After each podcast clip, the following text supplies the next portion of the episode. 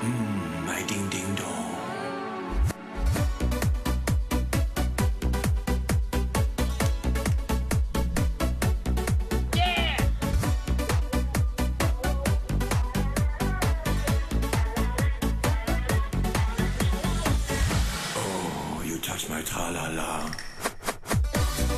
Oh.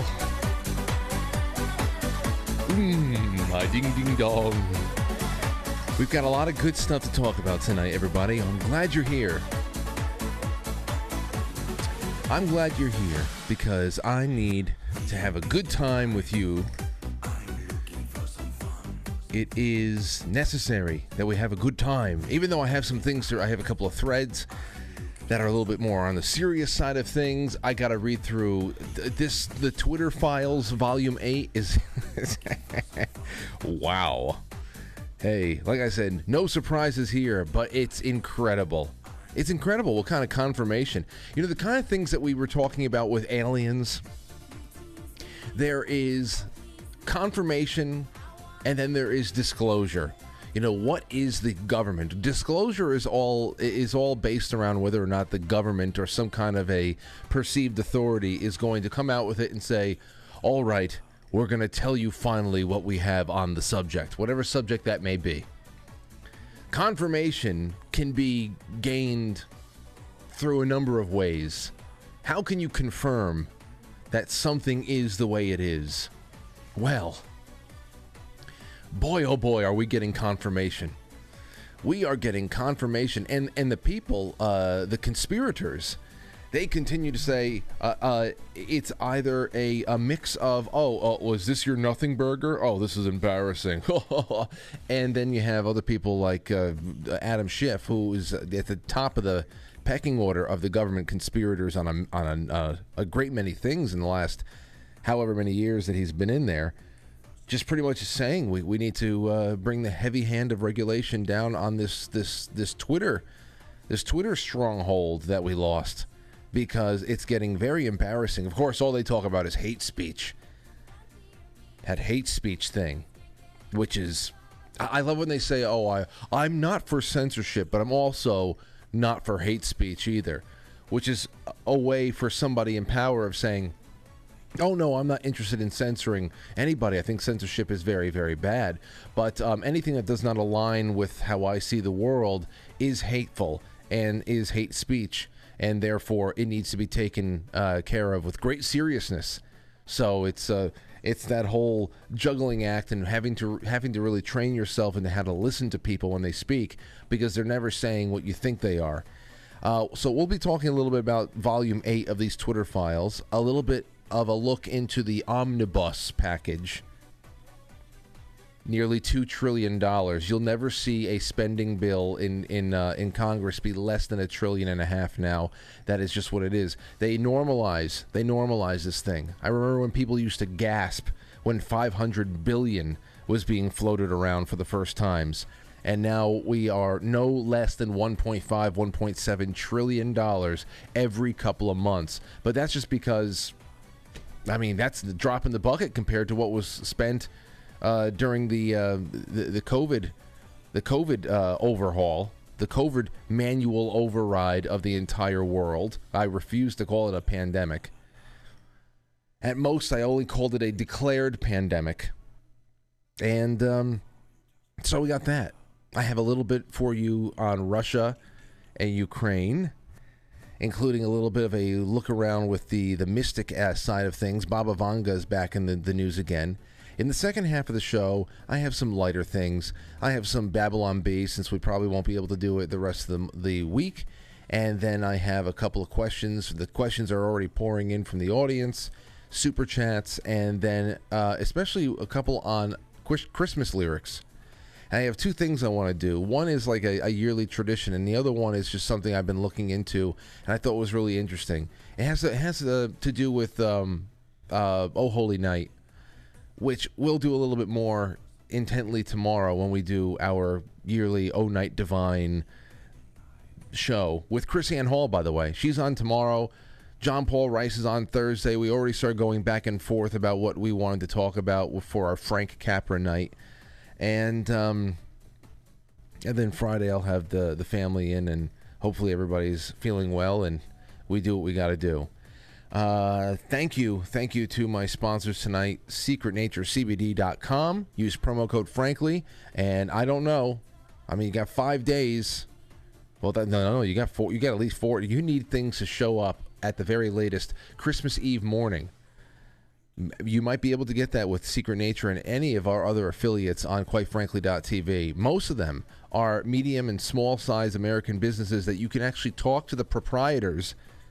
That's the best part about our sponsors. Not only are do they have amazing products and not only and services, and not only are they American owned and operated, but they're also very easy to get a hold of, and you might be able to arrange expedited shipping on anything that is vital before Christmas. But you're running out of time, and promises, I don't I don't know. It's going to be next the next forty-eight hours is going to be very hard for anybody to keep promises. But still, go ahead and do what you got to do. Do what you got to do, ladies and gentlemen. And just a reminder, because I got to tell you, for the next couple of days, remember, we've got two giveaways that are going on.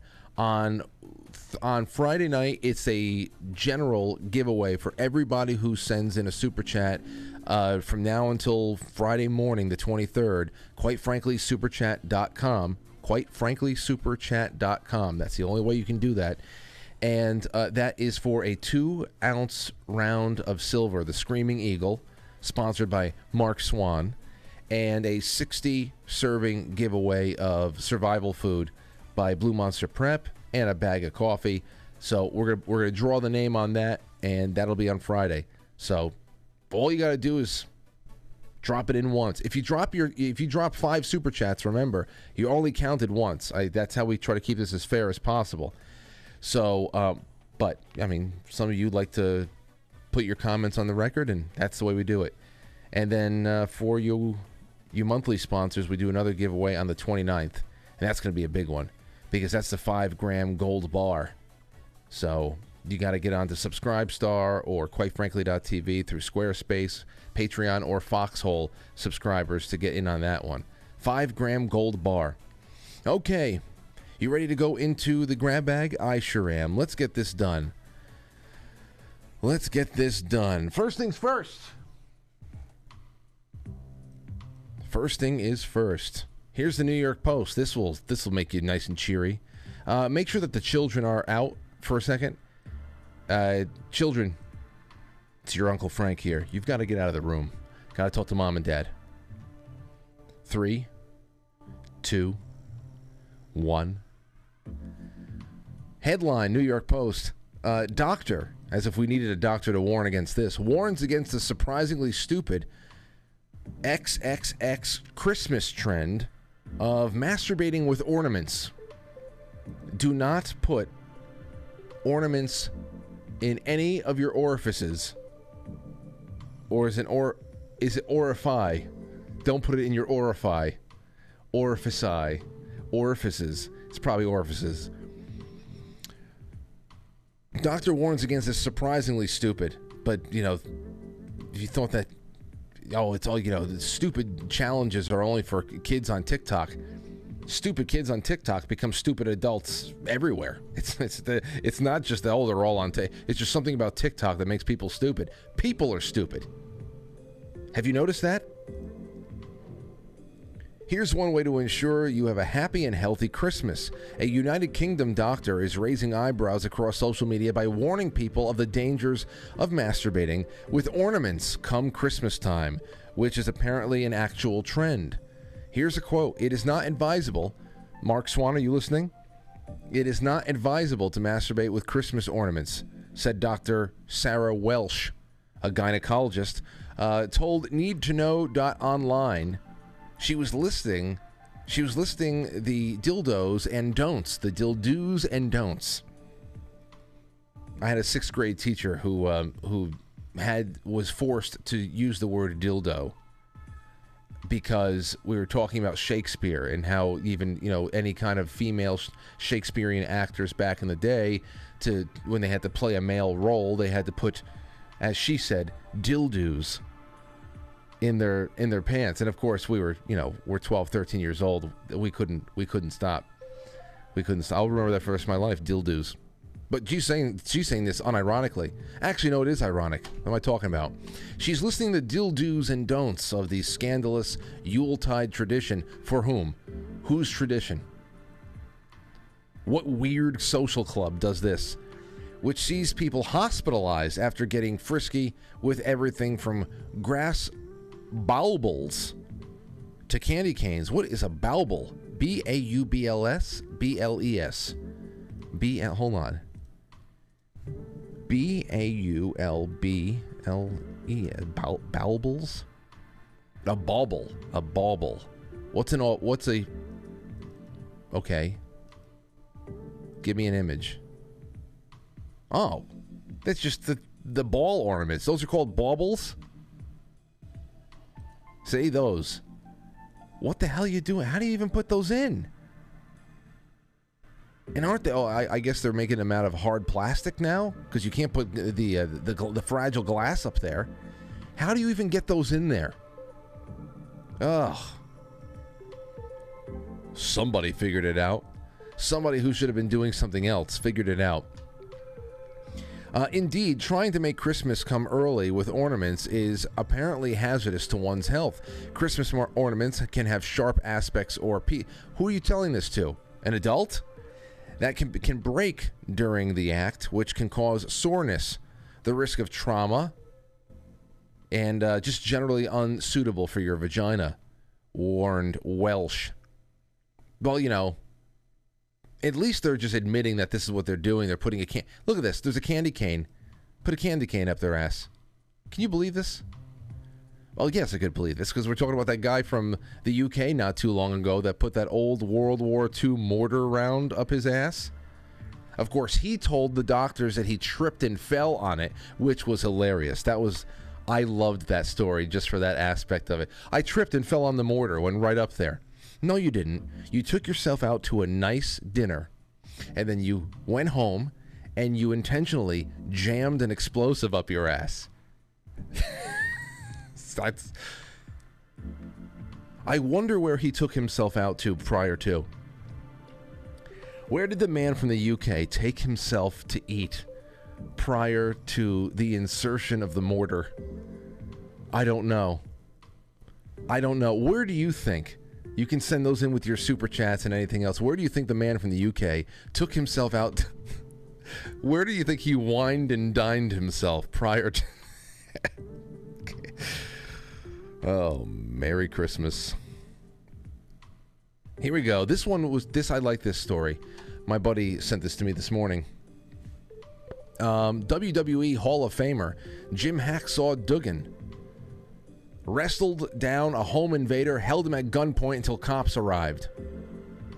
That's right. Hacksaw doesn't need a home security system. He is the home security system. The sixty-eight-year-old W W E Hall of Famer, known for carrying around a menacing beam of wood straight out of the Walking, uh, the Walking Tall, uh, straight out of Walking Tall, shared the story of an intruder that broke into his home in Kershaw County, South Carolina, before coming face to barrel with Duggan's forty-four caliber pistol. The story of how he detained the intruder was stone cold.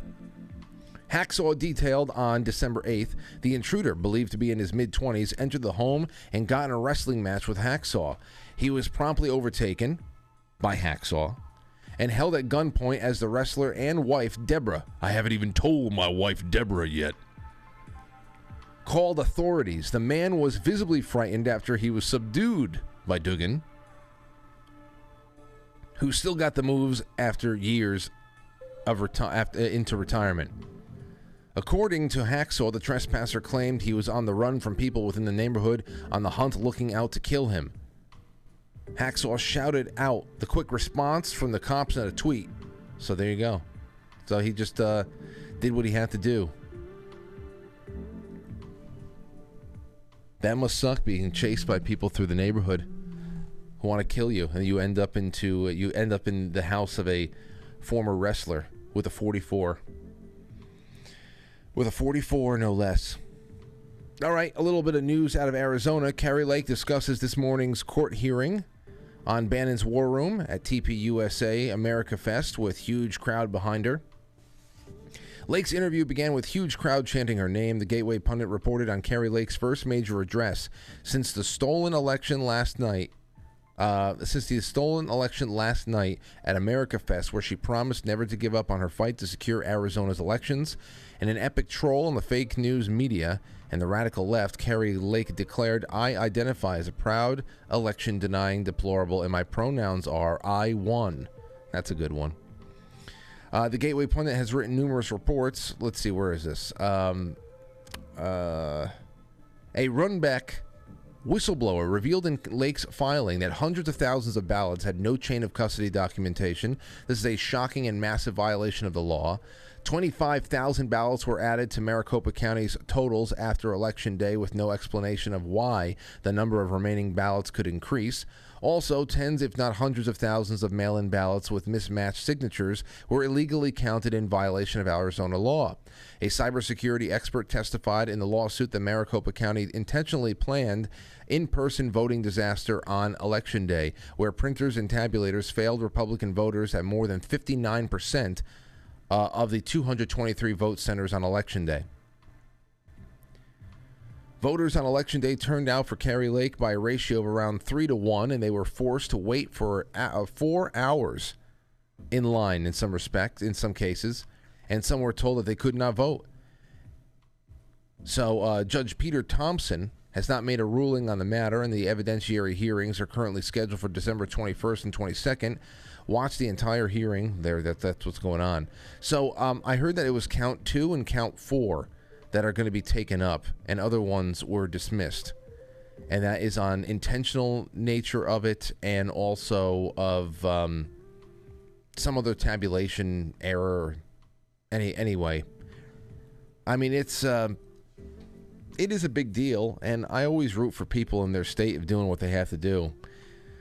If they have to live with this, this Katie Hobbs for four to eight years because ain't nothing going to get changed in state without your governor being on board, especially since the Supreme Court has given everybody the the permission to go out there and violate Article two, then we're we're looking at a couple of big election cycles without Pennsylvania and Arizona really in play, because there's no way you're going to be a, you can beat them by by by three percent. They'll find three point one to overtake it. It doesn't matter. You can beat them by eighty thousand votes. They'll find eighty thousand and one. It just doesn't matter anymore. But I'm always, always happy for people in their respective states putting up a fight where a fight can be made. So I like it. I like it. I have some Russia for you when we get back from the intro. We're going, we're going into start the show right now. When we get back, we got that. Then we got Omnibus. Then we got Twitter eight. Second half, so much more. I'll be getting to your super chats throughout it all. I might even leave on leave the uh, the lines open in the first half too, once all the heavy reading is out of the way. But I'm glad that you're here with me tonight, everybody. I really am. With that being said, we will be right back. Don't go anywhere.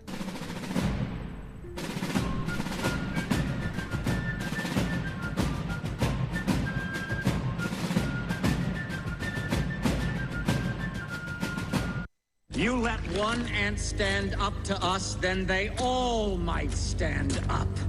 Those puny little ants outnumber us a hundred to one.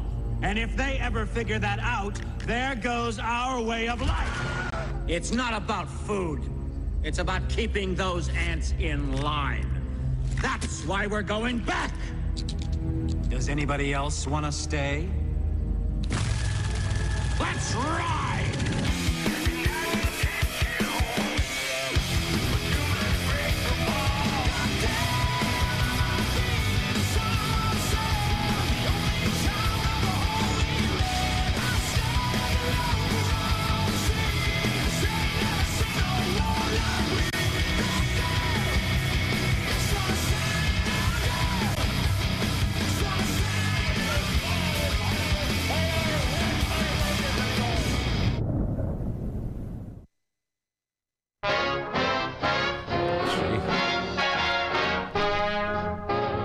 Left me hanging there, Perry. Sleigh bells ring Are you listening? Yes. In the lane, snow is glistening. No snow yet. A beautiful sight. We're happy tonight. Walking, Walking in a winter wonderland. It is a. It is seven seventeen p m and I'm getting ready to launch this one off. We put we laid um we laid Pam to rest today. Took long enough. I'm glad I was able to get that all together, and um, that was just a very surreal day. And for me, for me, the heavy lifting has just begun. It's the first time I've ever been asked by a friend or a anyone to settle their estate. It's one of those things that I agreed to because I thought the, the day would actually like never come. Like, yeah, sure. No doubt about it. Like, you understand, it's a big responsibility. Oh, no, I understand. I'm a responsible person. But what are we talking about here? Like thirty years? Don't worry about it. So, um, I probably won't be able to give you updates on that, but it'll be going on behind the scenes, and it might contribute to some moods I'm in. But I will never take it out on you. I'll never take it out on you. I'll take it out on other people. Other people that we talk about uh, throughout the night. So if I'm, if I'm particularly salty and venomous on any and any evenings, oh, he must be he must be in the thick of it off air, and you'd be right. All right all right, so here's the first thing I have for you. This is from the Kremlin, because I have I, I told you that th this is all going on behind the scenes while we're well we're getting swept up in one thing or another, including the Twitter files. I mean, it's important, but this is we're, we haven't we haven't backed away from the brink of this, you know. It has not cooled off. This is... What the hell? Why is that still playing? Hold on a second. Why is Perry Como still playing? All right, here we go. Here's the headline from Zero Hedge. I have another one to back this one up. Kremlin, U S and Russia on the brink of a direct clash in Ukraine. The Kremlin is urgently calling... This is yesterday... on Washington to avoid further escalation over its support to Ukraine's military. On the same day that President Vladimir Putin made a rare statement or a state visit to neighboring Belarus, where he literally skipped down the stairs, the dying man, the dying man. Every time, every time that uh, that Newsweek writes about him, he's lo he's lost a limb, he has a new diagnosis. The dying man, the dying desperate man, skipping down, sk skipping down the uh, the stairway from his plane like he's twelve years old. On the same day that Vladimir Putin made a rare state visit to neighboring Belarus amid growing fears that Belarusian armed forces could enter the fighting in Ukraine, Russian Foreign Ministry spokeswoman Maria Zakharova said Monday that the United States' dangerous and short-sighted policy has put it on the brink of a direct clash with Moscow, according to state reports. Here's another quote. It is the U S's desire to maintain American hegemony at all costs, as well as its arrogant unwillingness to engage in serious dialogue on security guarantees. Yeah, because it's it's only Ukrainians. It's only second and third third uh what what are they? Third second and third string Ukrainian boys and Poles that are being sent in, sent to the slaughter. We're talking hundreds of thousands of de dead. And the U S are able to offload some of their old some of their old equipment for tax write-offs and whatever the hell else. That led to the current crisis, she continues, in reference to Moscow's last February, February pre-invasion appeal for guarantees that Ukraine would not enter NATO. State media described the sharp words as a necessary reaction to U S State Department spokesperson Ned Price recently placing sole blame on Moscow for the rapid deterioration in U S Russia relations.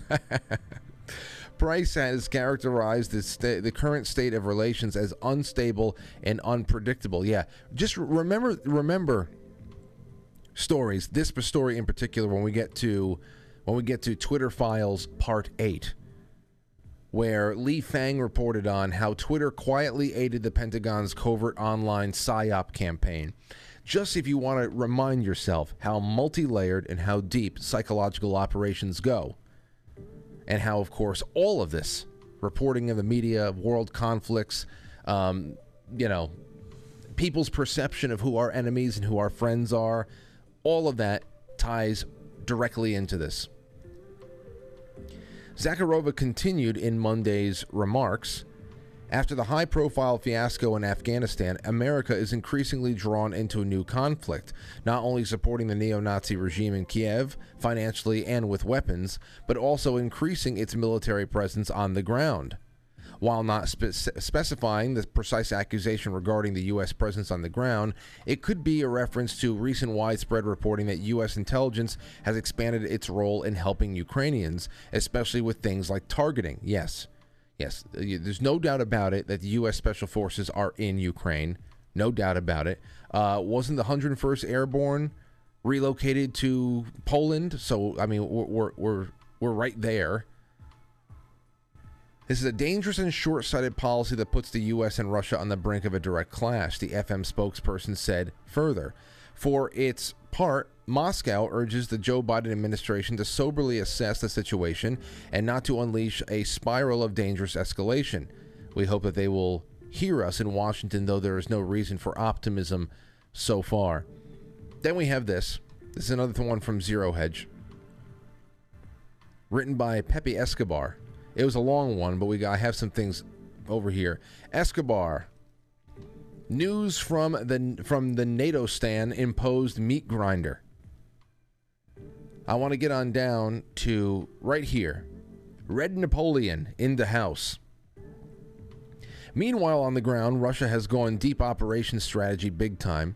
In several spots along the extensive front line, they attack the points that are most likely to draw out poor Ukrainian reserves hiding in the second line of defense.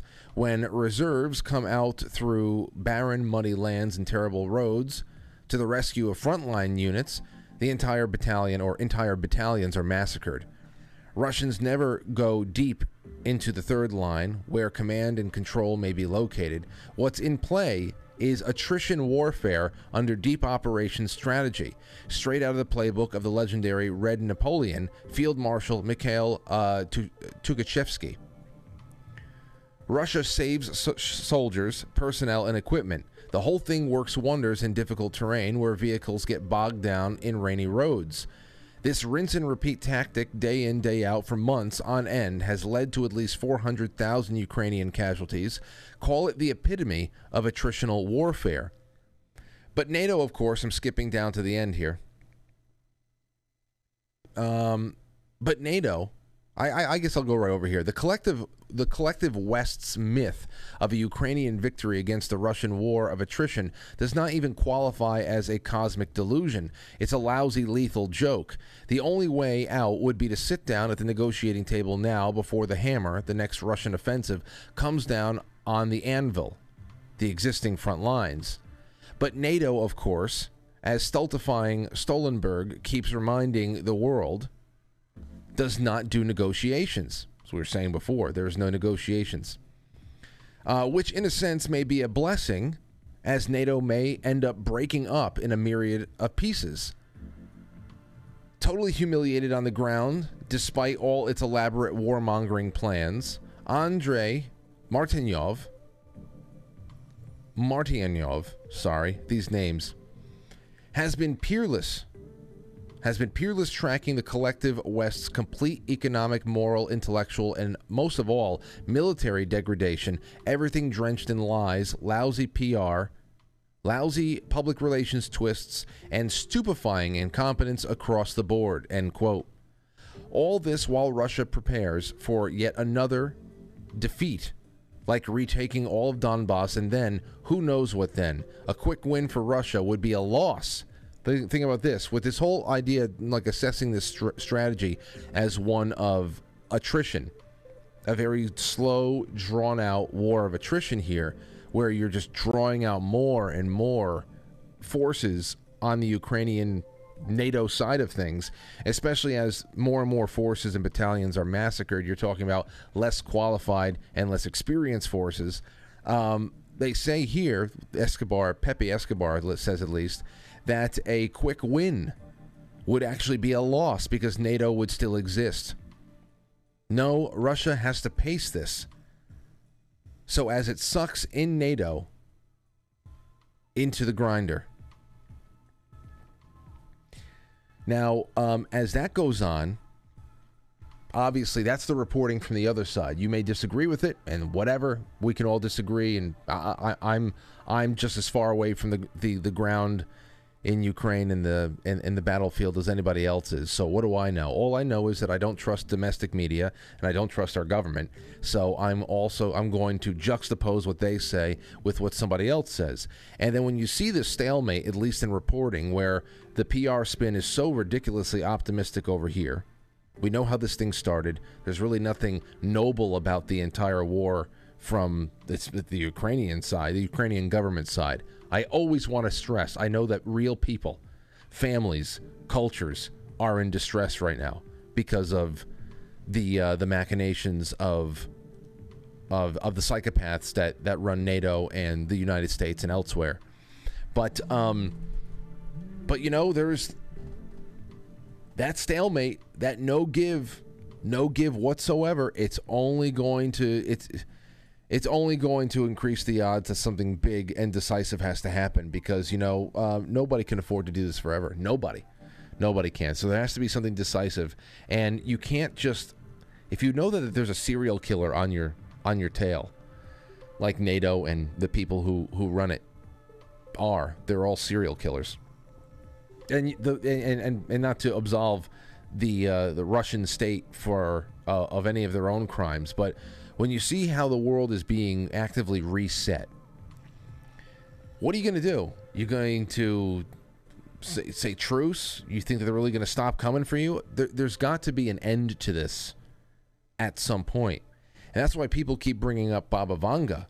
Well, I also saw, I don't know, I have to look into this, that somebody said that there was another another um, Russia-Ukraine gas export line that was, de that was destroyed today. I don't know if that's real. I have to go read into it. It's too... It's happening too quickly now. But here's the blind psychic, Baba Vanga, a mystic who previously predicted twenty twenty-two droughts and nine eleven, warned we would uh, we could expect a nuclear explosion and bioweapons tests on humans in twenty twenty-three. Now, Daily Mail is not going to report on it the way that I've gotten this stuff um, sent to me on her. Now, some of the wording over here is distorted. For example, it does not mean that there will be no... Um, hold on, let me see. Um, let me see. Uh, shoot. She warned to expect massive solar storms and bioweapons tests on humans. She also envisaged, envisaged a nuclear explosion and an end to natural births in twenty twenty-three. Now, this was interesting because around uh, a week ago, we got that... really odd but predictable article. Where it is, let me get it up over here. This was syndicated a few places. This is one of the websites I had to grab it that was not behind a paywall. Artificial womb facility that grows thirty thousand babies. Imaginary video shocks the internet. The artificial womb facility, a large space with thirty thousand growth pods or artificial wombs, which can grow thirty thousand human babies. This is what is featured in a newly released concept video that is getting shock reaction on the internet. The video, which looks straight out of science fiction film, is purely imaginary at the moment. Uh, well, what's on the film? I mean, the, the, the video is a, it's C G I film, but as far as the technology, it is not imaginary, it's here.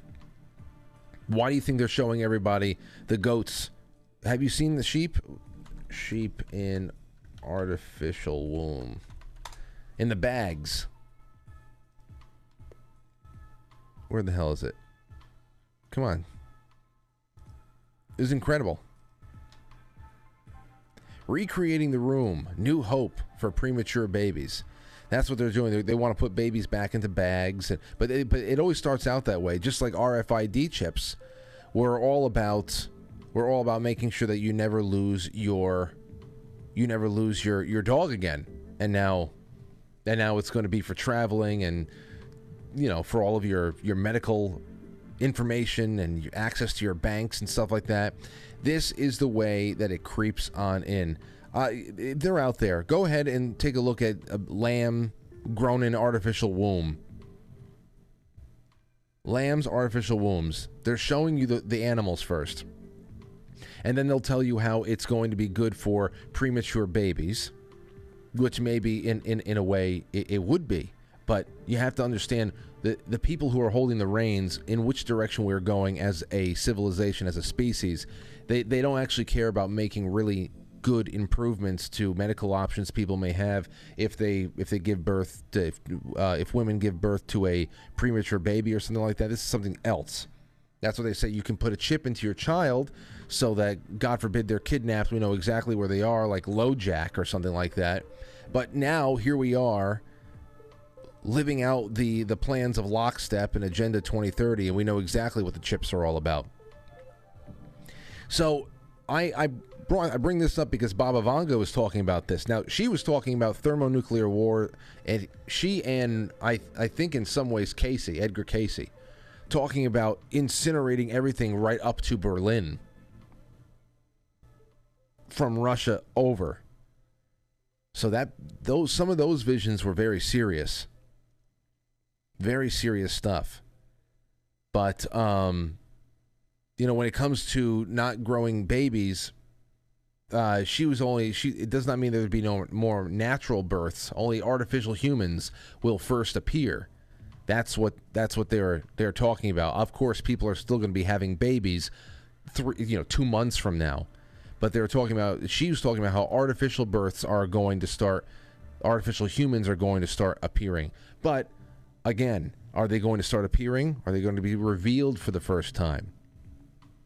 She also said that Vladimir, Baba Vanga, these are some of my notes from the, the last time we did this, would restore Christianity. She's talking about him in particular. This is before he was really a, a, a known, a, known uh, a really big known quantity.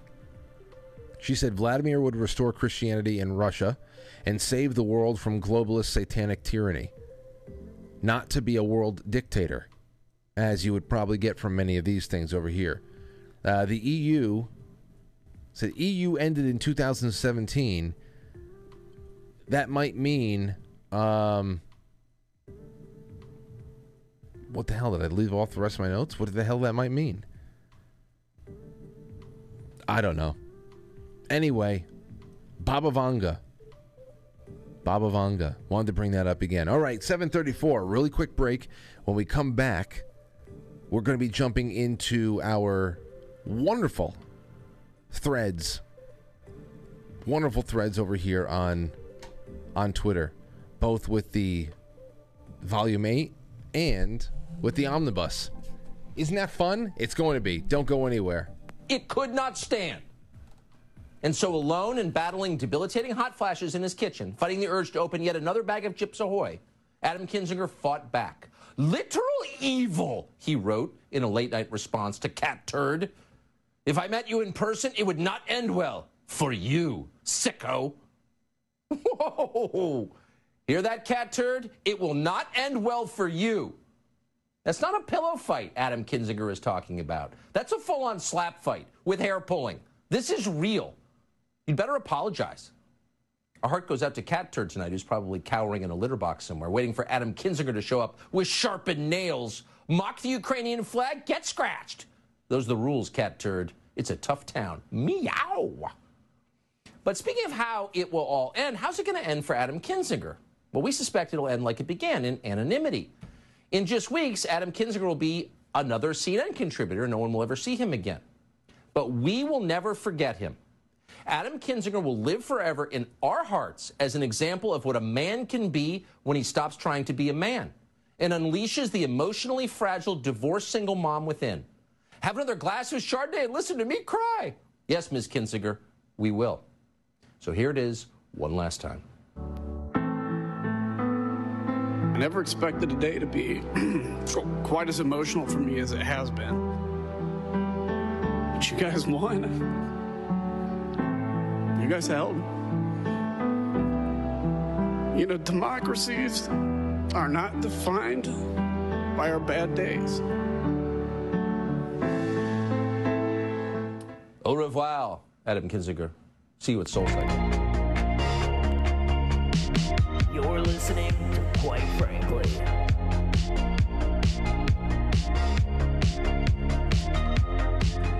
Right. You guys won. You held.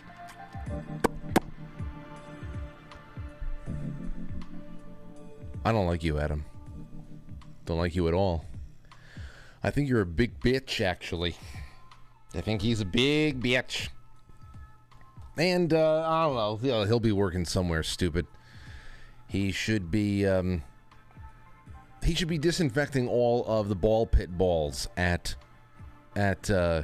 At Burger King. They should have Adam Kinzinger... Single, like taking each ball in the ball pit at Burger King out one by one and wiping them down. And I hope he gets in Impetigo while he's in the ball pit. And just, you know, swimming through everybody's snot, the snot balls. All right, what else is there? Here we go. Dan Bishop, Representative Dan Bishop, ninth District of North Carolina. You have to read a little bit of this. It'll only take a little, a little bit for you to, to, to lose your lunch.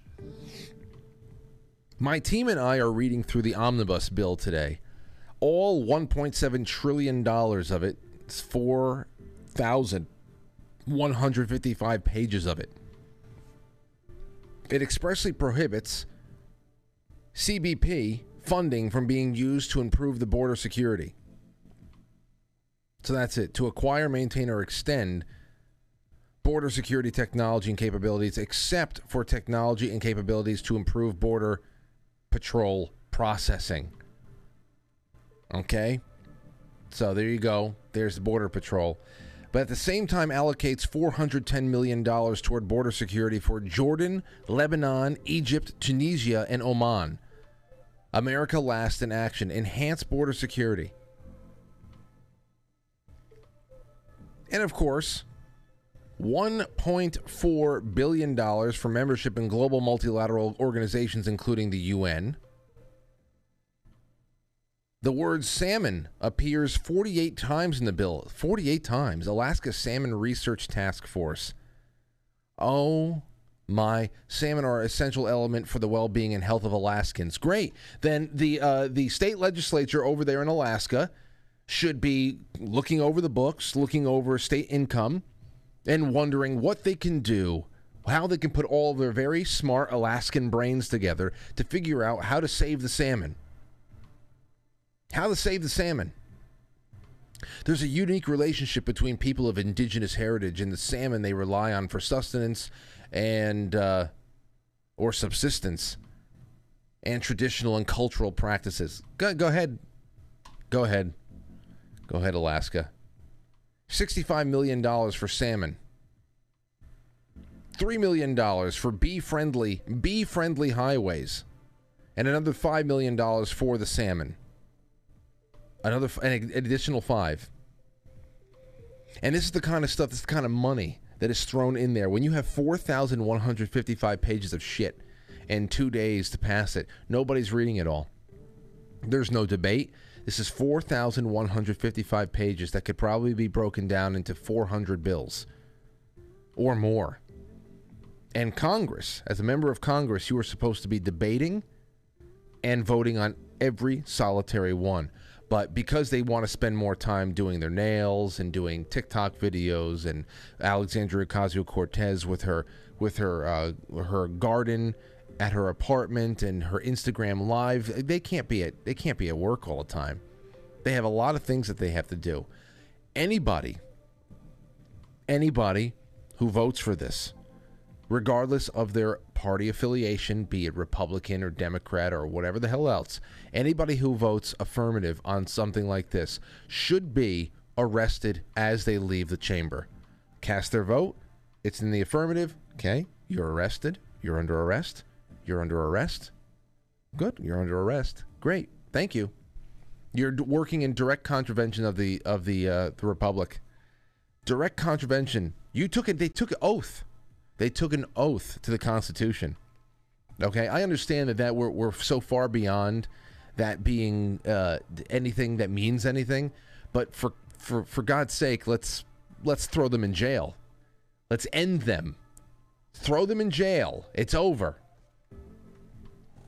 Let's keep going. One more sinister note. There's at least five hundred seventy-five million dollars for family planning in areas where population growth threatens biodiversity. What? does that mean? Malthusianism is a disturbing and anti-human ideology that should have zero place in any federal program.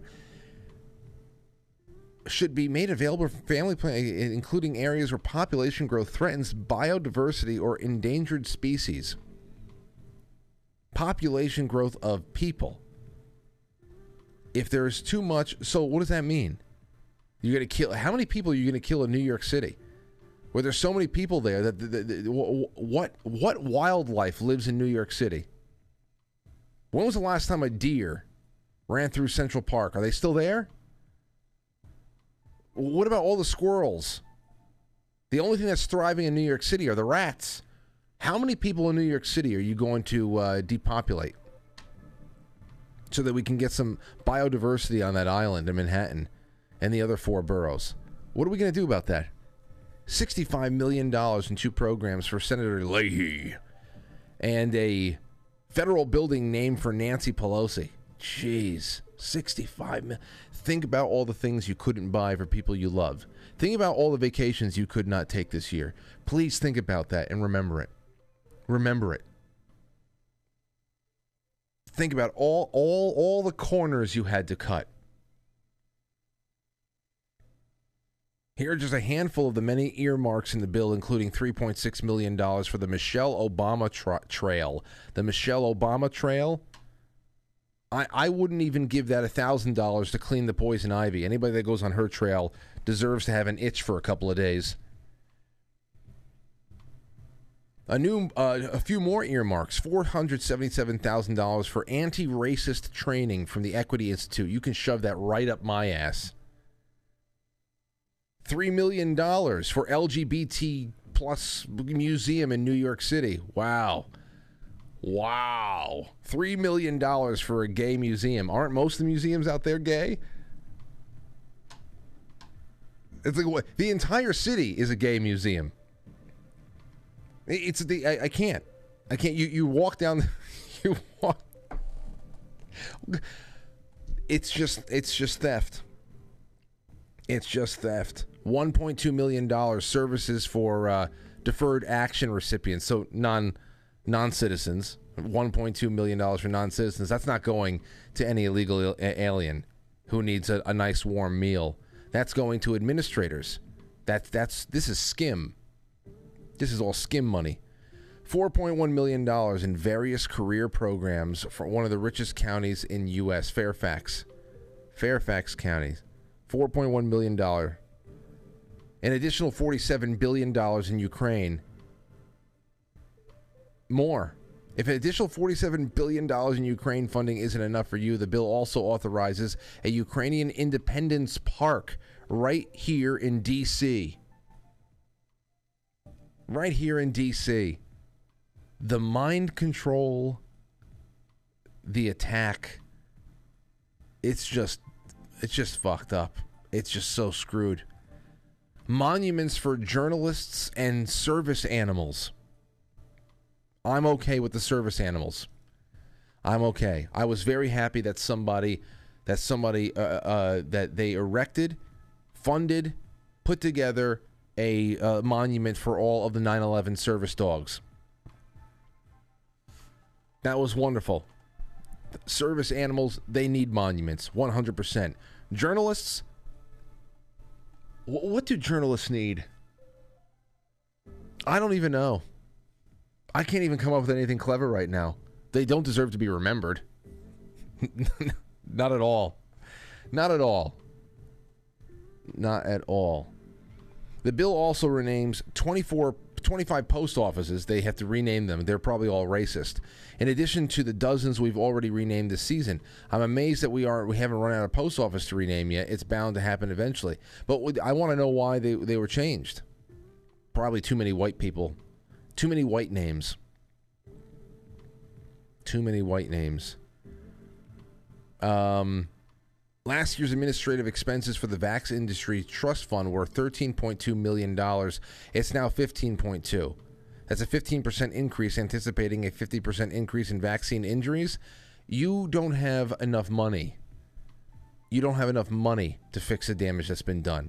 If you think fifteen million dollars, thirty million dollars was enough to put into a vaccine injury trust fund. You are many tens of billions, many, many tens of billions away from what you would need to actually uh, pay restitution. And then that has nothing to do with the people who need to be in jail and spend the rest of their lives and the next life in jail for what they did to twist people's arms into taking part in this uh, this this this ongoing public experiment. So, but here's another here's the thing, since all this kind of ties in with mind control. This is from Lee Fang. It's not too long. This is Twitter Files Part eight. Just came out today at three oh two p m How Twitter quietly aided the Pentagon's covert online PSYOP campaign.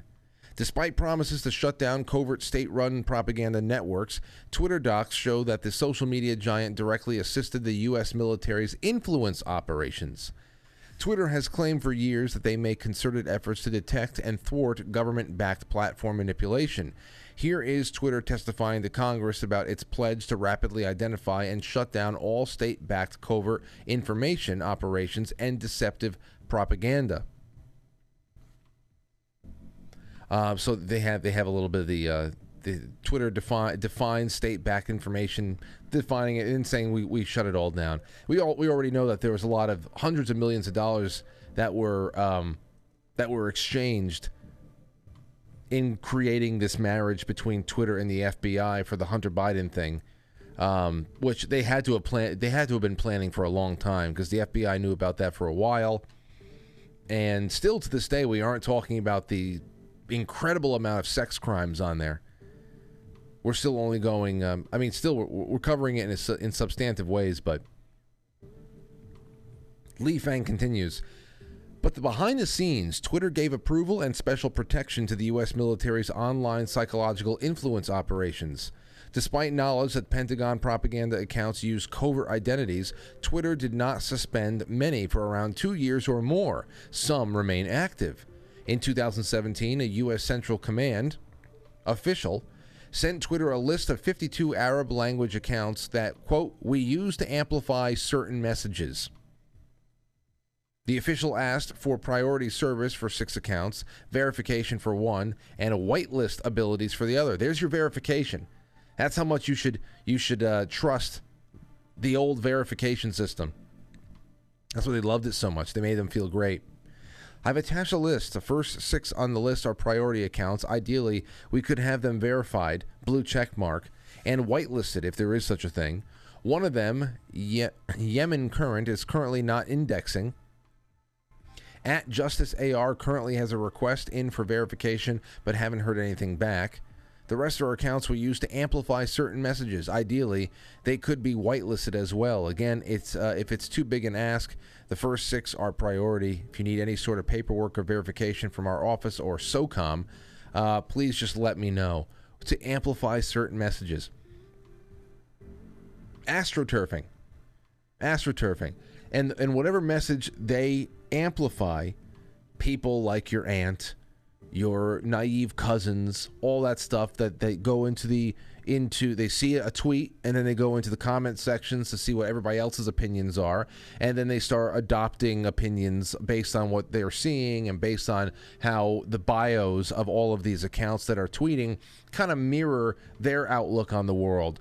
A loyal Democrat, believer in, you know, global citizen, uh, you know, hashtag this or that, blue wave, a Ukrainian flag, a rainbow flag. All of a sudden, you it's okay, I trust this person. And meanwhile, it's U S Central Command. It's U S A. It's U S Central Command uh, using sock puppet accounts because they know that the the the human mind is so malleable. It's just. The same day CENTCOM sent the list, Twitter officials used the tool to grant a special whitelist tag that essentially provided verification status to the accounts without the blue check, meaning they are exempt from spam and abuse flags, more visible and likely to trend on hashtags, even if they are blocked, if even if they are marked as spam by people who can sniff this out a mile away. They are exempt from any of the limitations that would be put on someone like you or I.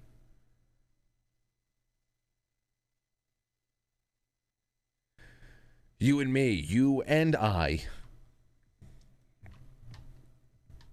The CENTCOM accounts on the list tweeted frequently about U S military priorities in the Middle East, including promoting anti-Iran messages, promotion of the Saudi Arabia-U S-backed war in Yemen, and accurate U S drone strikes, or they say, they say accurate U S drone strikes that claim have only hit terrorists, which we know that a huge amount, I mean, we're talking about over ninety percent, kill innocents.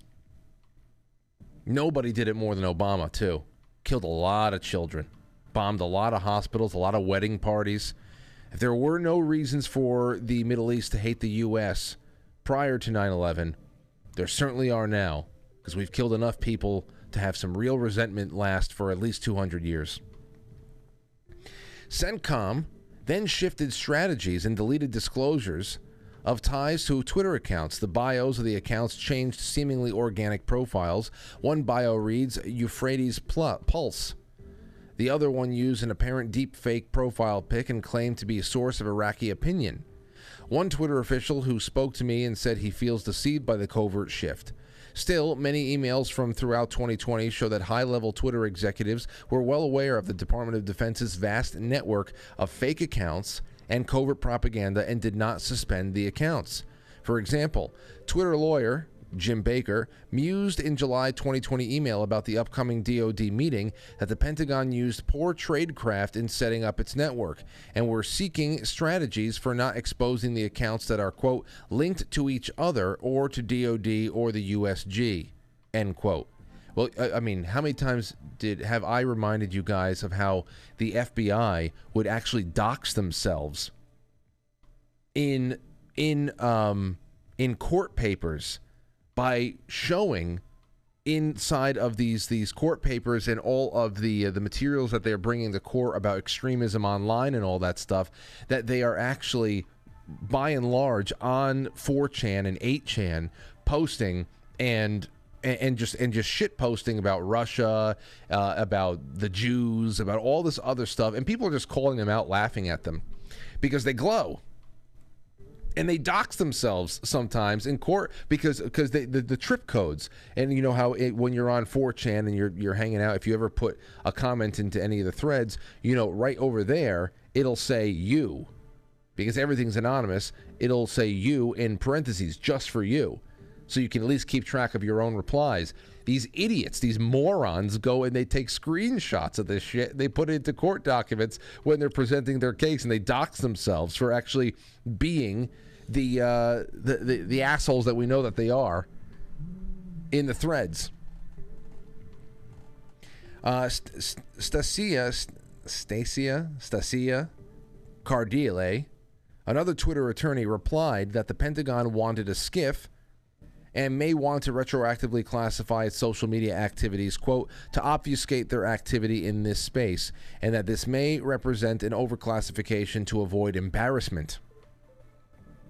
In several other twenty twenty emails, high-level Twitter executives, lawyers, uh, and lawyers discussed the covert network and even recirculated the two thousand seventeen list from CENTCOM and shared another list of one hundred fifty-seven undisclosed Pentagon accounts, again mostly focused on Middle East military issues. In twenty twenty email, uh, May twenty twenty email, while Antifa and B L M were burning down structures outside the White House and getting away with it, Twitter's Lisa Roman emailed the D O D with two lists. One list was account uh, was accounts, quote, previously provided to us, end quote, and another, another list Twitter detected. The accounts tweeted in Russian and Arabic on U S military issues in Syria and ISIS, and many also did not disclose Pentagon ties. Many of these secretive U S military propaganda accounts, despite detection by Twitter as late as twenty twenty, but potentially earlier, continued tweeting through this year. Some not suspended until May twenty twenty-two or later, according to records I reviewed. In August of twenty twenty-two, a Stanford internal uh, Internet Observatory report exposed a U S military covert propaganda uh, network on Facebook, Telegram, Twitter, and other apps using fake news portals and deepfake images and memes against U S foreign adversaries. The U S propaganda network re- relentlessly pushed narrative against Russia, China, and other foreign countries. They accused Iran of threatening Iraq's water security in flooding the country with crystal meth, and of harvesting organs, organs of Afghan refugees. We're almost done. The Stanford report did not identify all of the accounts in the network, but they did name uh, name. Uh, but the one that they did name was the exact same Twitter account CENTCOM asked for the whitelist privileges in its two thousand seventeen email. I verified via Twitter's internal tools the account used an A I-created deepfake image. That is not a real person. That's not a real person. It's a composite of many of the faces it found on the internet. In subsequent reporting, Twitter was cast as an unbiased hero for removing, quote, a network of fake user accounts promoting pro-Western policy positions. A media covering the story described Twitter as evenly applying its policies and proactive in suspending the D O D network. The reality is much more murky. Twitter actively assisted CENTCOM's network going back to two thousand seventeen, and as late as two thousand twenty, knew that these accounts were covert and designed to deceive and to manipulate discourse, a violation of Twitter's policies and promises. They waited years to suspend. Twitter's comms team was closely in touch with reporters, working to minimize Twitter's role. When the Washington Post reported on the scandal, Twitter officials congratulated each other because the story didn't mention any Twitter employees and focused largely on the Pentagon.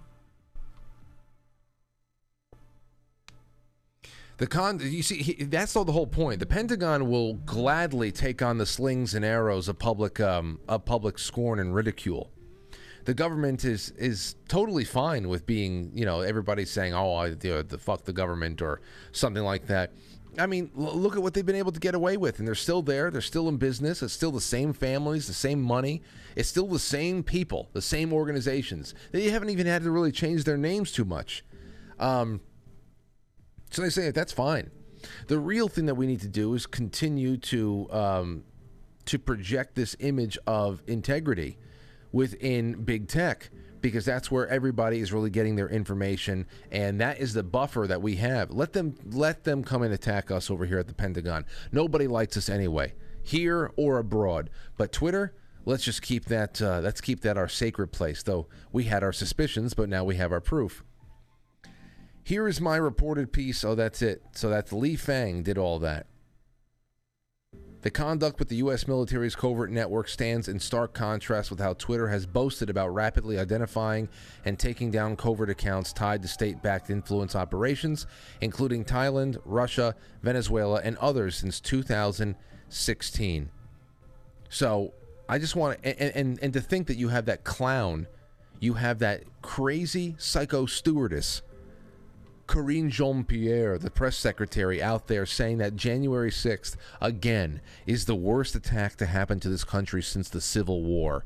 You have that crazy psycho stewardess out there saying that. And in the past week alone, again, the difference between confirmation and disclosure.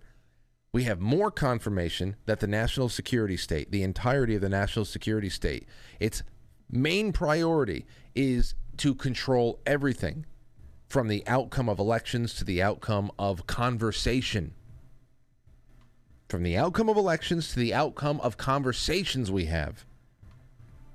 And of course, we got added confirmation that that same national security state assisted in the murder of a president in nineteen sixty-three. That's what we got in the last week. But the psycho stewardess, Karine Jean-Pierre, goes out there and has and, and can, with a straight face and her and her hands, um um January sixth is the worst attack since the Civil War. I we've been saying this um uh with with with the bouncy with the bouncy hair hair bouncing all over the place, hands flying all over the place. January sixth, the uh, the mosh pit, worst attack since the Civil War. The well, you can only believe it if you have no brain. If you have no brain. So what, well, you say, okay, well, this is all great. What could be done? I, uh, well, I mean, what can't be, you, you expect the Congress that just passed the omnibus bill, one point seven trillion dollars, to start what? Uh, reprimanding the national security apparatus is not going to do shit. Oh, okay, spank me harder, daddy. And then you have, um, they're never going to disband the F B I. They're go- they, they, maybe uh, Jim Jordan will bring uh, Christopher Wray before a, uh, a a committee hearing sometime in February, and Jim Jordan will uh, again uh, have a solid performance, and Christopher Wray with his cock nose will gee golly darn tootin' for for a whole hour, gee golly darn tootin' the good people of the F B I for a whole hour and not say anything, and that's all it's going to be. Now, what I would I would say, if we go back to anything else that we've any conversation we've had with Chrisanne Hall over the last couple of years, I would love to see some movement in states all across the union. State legislatures should be drafting bills right now that expel all of these federal bureaus from operating within their borders. It should be, I would love to see the states doing. I would love to see sheriffs and legislatures drafting bills to expel all of these unconstitutional federal bureaus from operating within their borders. That's that would be a great way of doing it, and of course, sending the you know whatever they whatever tax money they send over to to D C, it should be tax money minus whatever the hell their portion of F B I and everything else. Hey, listen, get the calculators out there. That's what I hope happens. All right. It is eight o'clock. We're going to come right back. I'm going to get into your super chats. We're going to take some calls, and then we'll do uh, we'll do some we'll do some other stuff. First hour is done. It was dense, but it was fun. We'll be right back. Don't go anywhere. Thank you, everybody.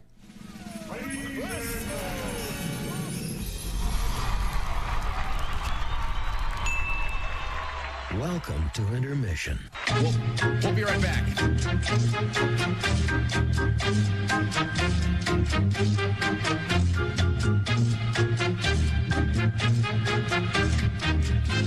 Yeah, Intermission.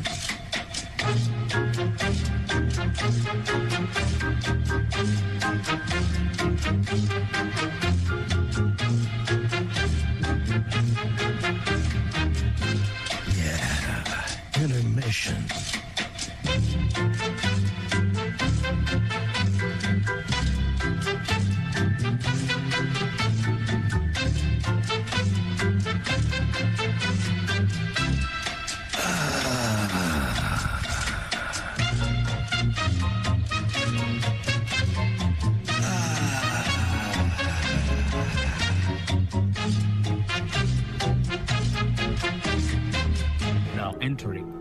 Frankly. Quite frankly. Quite frankly. Quite frankly. Quite frankly. Quite frankly. Quite frankly. Quite frankly. Quite frankly. Quite frankly. Quite frankly. Quite frankly. Quite frankly. Quite frankly. Quite frankly. Quite frankly. Quite frankly. Quite frankly. Quite frankly. We all support quite frankly. Quite frankly. Let's go, Brandon. Not quite. Quite frankly, in Roma, Italia. I really like you. You're very smart. So everybody watch. Quite frankly, with Frank.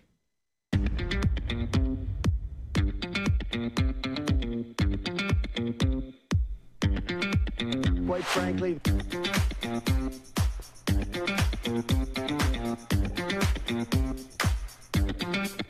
How dare you?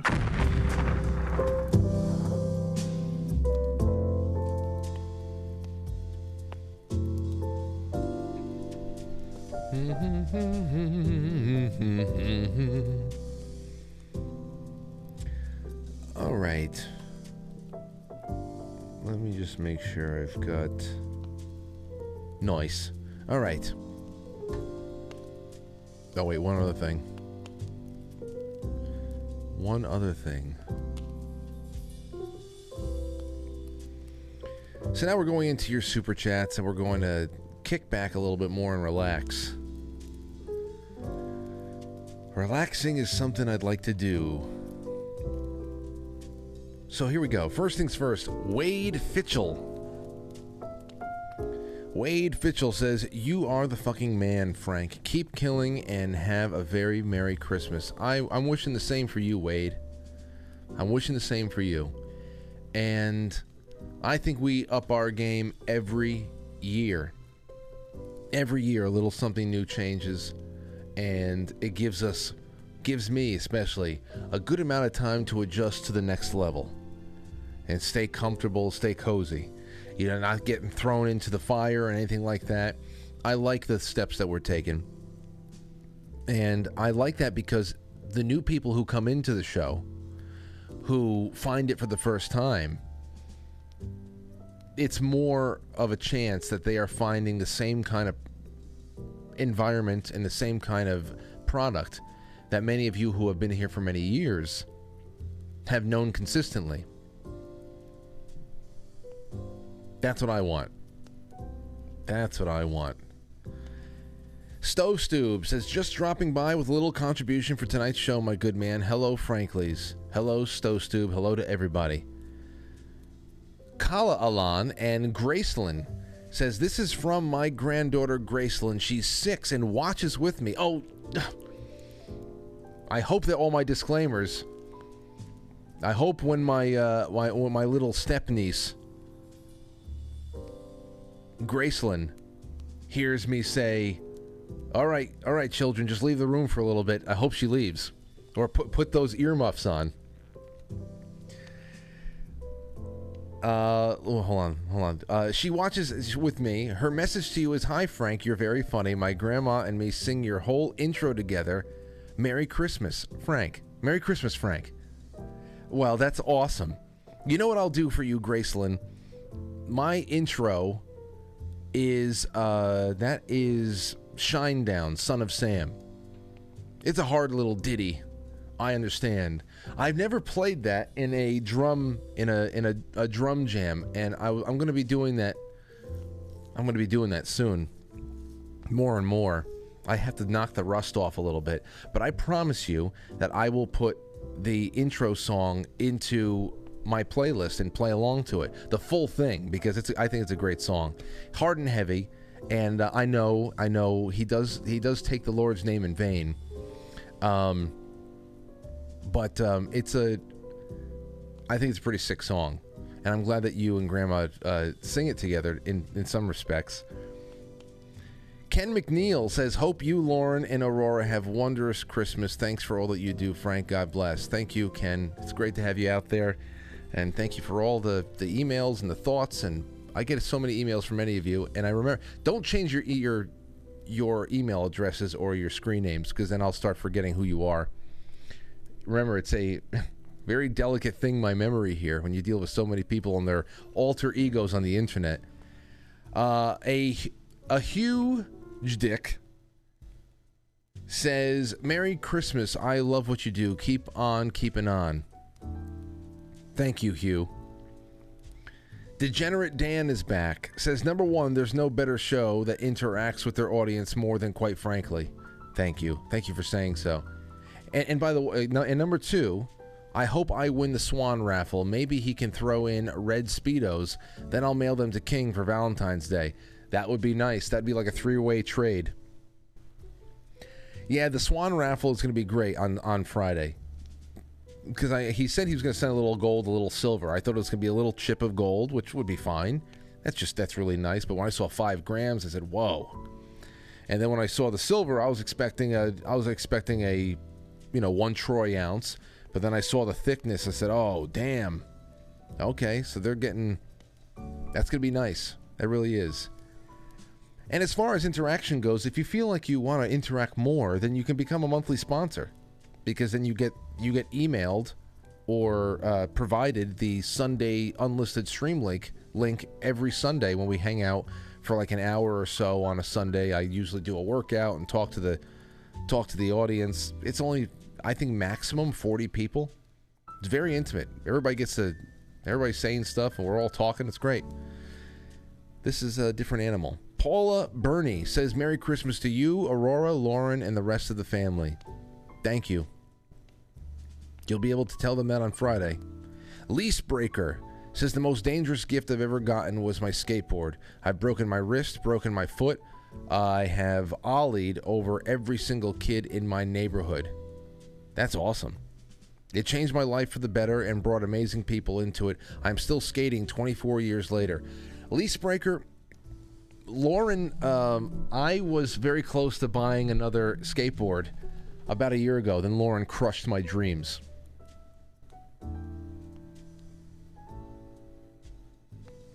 she crushed, crushed my dreams by making me feel like I was I was going to be mangled, and I would I would regret it. I uh, I was gonna go and I didn't know what I was gonna do. The last board I had, it was a birdhouse. I've had, I obviously never. It was just all casual skating, but we could do some stuff. We were doing some grinds and some some uh, some some lip slides and and shove-its and different types of uh, other things, but I was just starting to land that kickflip, and then it just high school. You know who told me? Skip. Skip told me. He said, "You're going to get rid of that skateboard in uh, in high school. You watch. As soon as you get your as soon as you get your your driver's license, say goodbye to that skateboard." And it, it actually happened before I got my driver's license that I said goodbye to the skateboard, because we started doing a lot more. The band, when we started taking the band, hold on.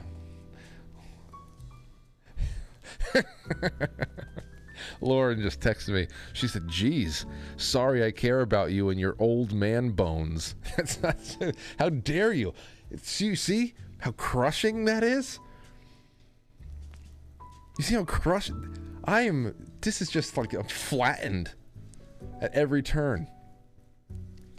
Um, what was I talking about? Oh, well, I didn't want to. I mean, I, I didn't want to, you know, break a leg or something like that in high school, because we started playing in the band a lot more. And the last thing you need as a drummer is to have one of your legs broken when you need to work the pedals. So I, you know, Skip was right about that. But um. But yeah, that's awesome, Lease Breaker. I would still like to just get one, and not start jumping down, jumping down uh, staircases like we used to do, or anything like that. I would just like to, to cruise, you know. And I, I'd still pop an ollie. I can still pop an ollie, no doubt. It would probably be not smooth. Wouldn't be as smooth as it used to be. But I think it would, I think I would catch on to it pretty quick. C B Joey says, "Merry Christmas, Frank, and the rest of the Quite Frankly family. Love to you all." Thank you, Joey. Eric Seha says, "Merry Christmas to all the, the Franklies and their families, and of course to you and yours as well, Frankie. I don't have a big family, and my daughter's fifteen, doesn't like to visit these days." Don't say that, Eric. "But what you share, uh, family-wise in the show brings me joy. Thank you." Big Irk. Irk's been watching the show for a long time. You know, since you called me Frankie there, uh, Aurora came up to me the other day, and she said, uh, I'm, I'm in the kitchen, I'm doing something. She goes, "Dad?" And I, and I heard her getting closer, so I didn't say anything. "Dad?" Then she comes up to me. She's right right by my uh, my leg. She goes, "Daddy?" And then, and then she gets in front of me, and she goes, "Frankie?" I looked down at her, I said, "What did you just say?" And she went, she, she had this little devious smile. She went, "Frankie." She learned me and Lauren's names. Um, she learned, it, it came up once and she remembered it. So when Dad and Daddy doesn't work, she'll say, "Frankie," because of course she hears Lauren saying it. And she she's called Lauren Auren a couple of times. So she she learned our names. So there's that. Just throwing that out there, a little bit of something. Um, yeah, I like this. Carmel, Carmel says, "Here is, here's to a Christmas filled with joy, love, and magic only kiddos can bring. God bless you, Lauren and Aurora, little nugget." Yeah, they're extra, they're extra special to me this year. Definitely muddling through this year. Felipe B D E says, "Speak truth, even if your voice shakes." That happens sometimes. Thank you, Felipe. It's great to have you out there. Dragon Cat says, "Giving you more because you're just the best at interacting with the audience." William O'Neill, thank you for the tip. Thank you, Dragon Cat and William O'Neill. All right, over to Rockfin. We've got some good stuff on Rockfin. Todd Fife received, thank you so much, received in good health. And thank you, Jean Audino. Merry Christmas, Frank. Love to you both. Thank you, Citizen Chuck on Rumble. Says Fred Astaire skateboarded into his seventies just keep just to keep in shape. Are you serious? Are you serious, Clark? I didn't know that. Fred Astaire skateboarded? Well, looks like Lauren's got nothing to, nothing to hold on me now. One Way Mail says, Merry, Merry, Frank. It's my birthday, and I'm honored to spend the evening with you and the Frankly family. Cheers. Oh, Mel, happy birthday to you. I hope that you're staying warm tonight. I know it's very cold where you are. Thank you for that. And thank you, Nana Knows. Says, Merry Christmas, Frank, Lauren, and Aurora. Love, Quite Frankly, and your family. Tremendous. Spud Hill, I always look forward to your show, Frank. Merry Christmas to you, your family, and guests. Blessing for the next year. Well, those blessings I hope to share with you all, because we all need them. We all need them. And I'll get around to Foxhole in just a little bit. Just a little bit. I had an inkling. I'm gonna put over. I'm gonna open up the lines. It's eight seventeen. We'll take this to the bottom of the the the uh, the hour. nine one four, five nine five, six nine five three. You can call in, talk, ask, you know, mention whatever the hell you want. It could be about prophecy. It could be about dangerous toys. It could be whatever. Whatever has been going on in the last couple of shows that you want to comment on, call in. And in the meantime, I'm going to do some Babylon Bee articles because we won't be able to do them early uh, later on in the week. Ready? Here's the first one up. Ex-Twitter employee scores new job working for F B I due to past experience working for, working for the F B I. They never miss. They never miss at the, at the Babylon Bee. They just never miss. It's fantastic. Here's another one. Congress, here's a headline. Congress warns of government shutdown if we don't fund Ukraine by Friday. It's becoming that severe.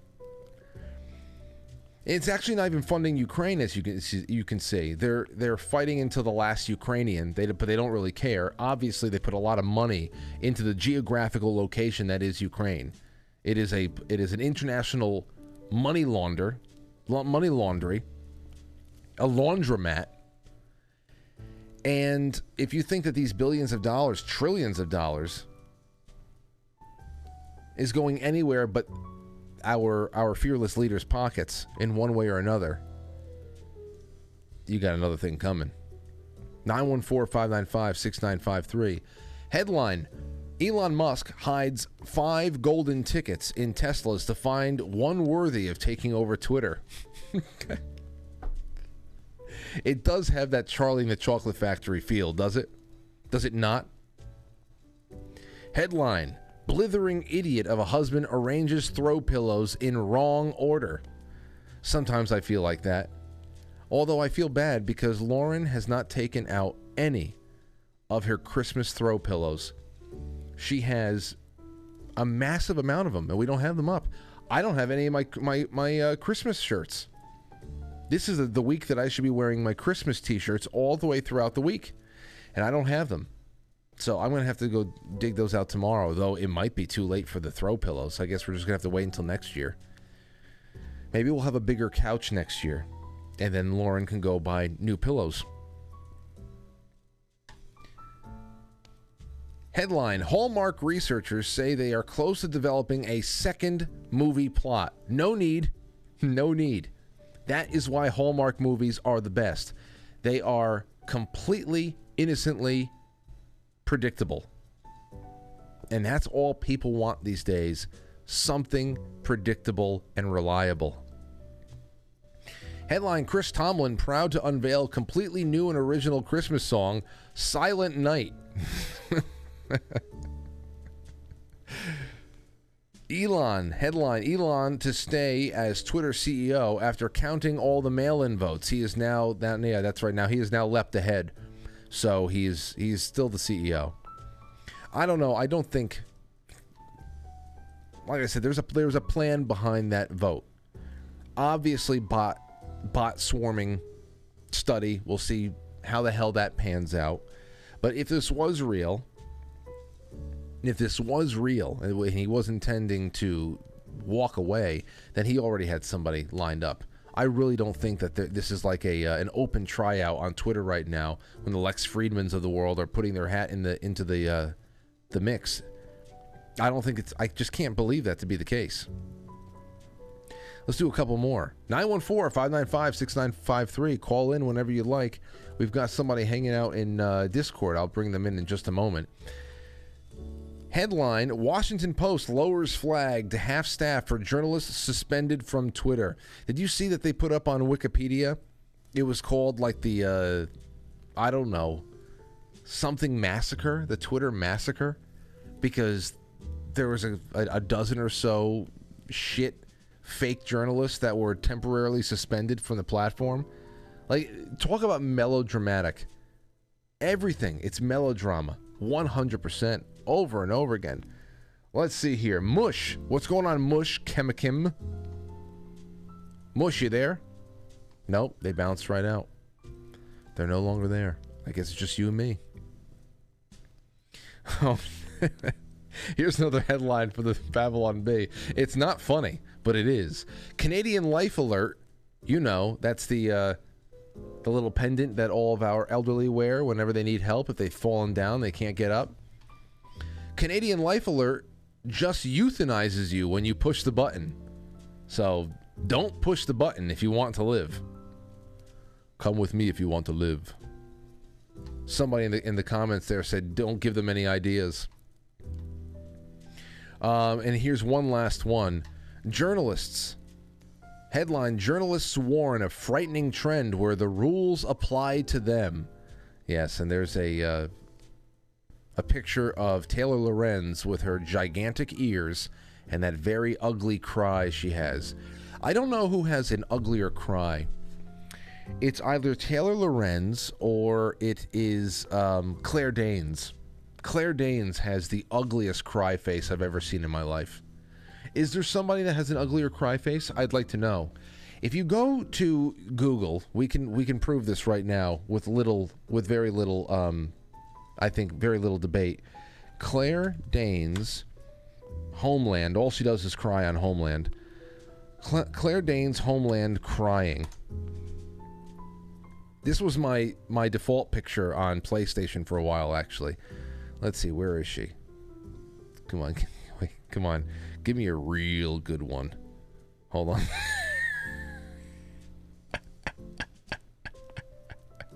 Here's a good one, boys. There you go. There's a real ugly cry face. Am I, am I, am I correct? Come on. Is there, if there's somebody bad out there, they can't be worse. Maybe we can find a tie for that.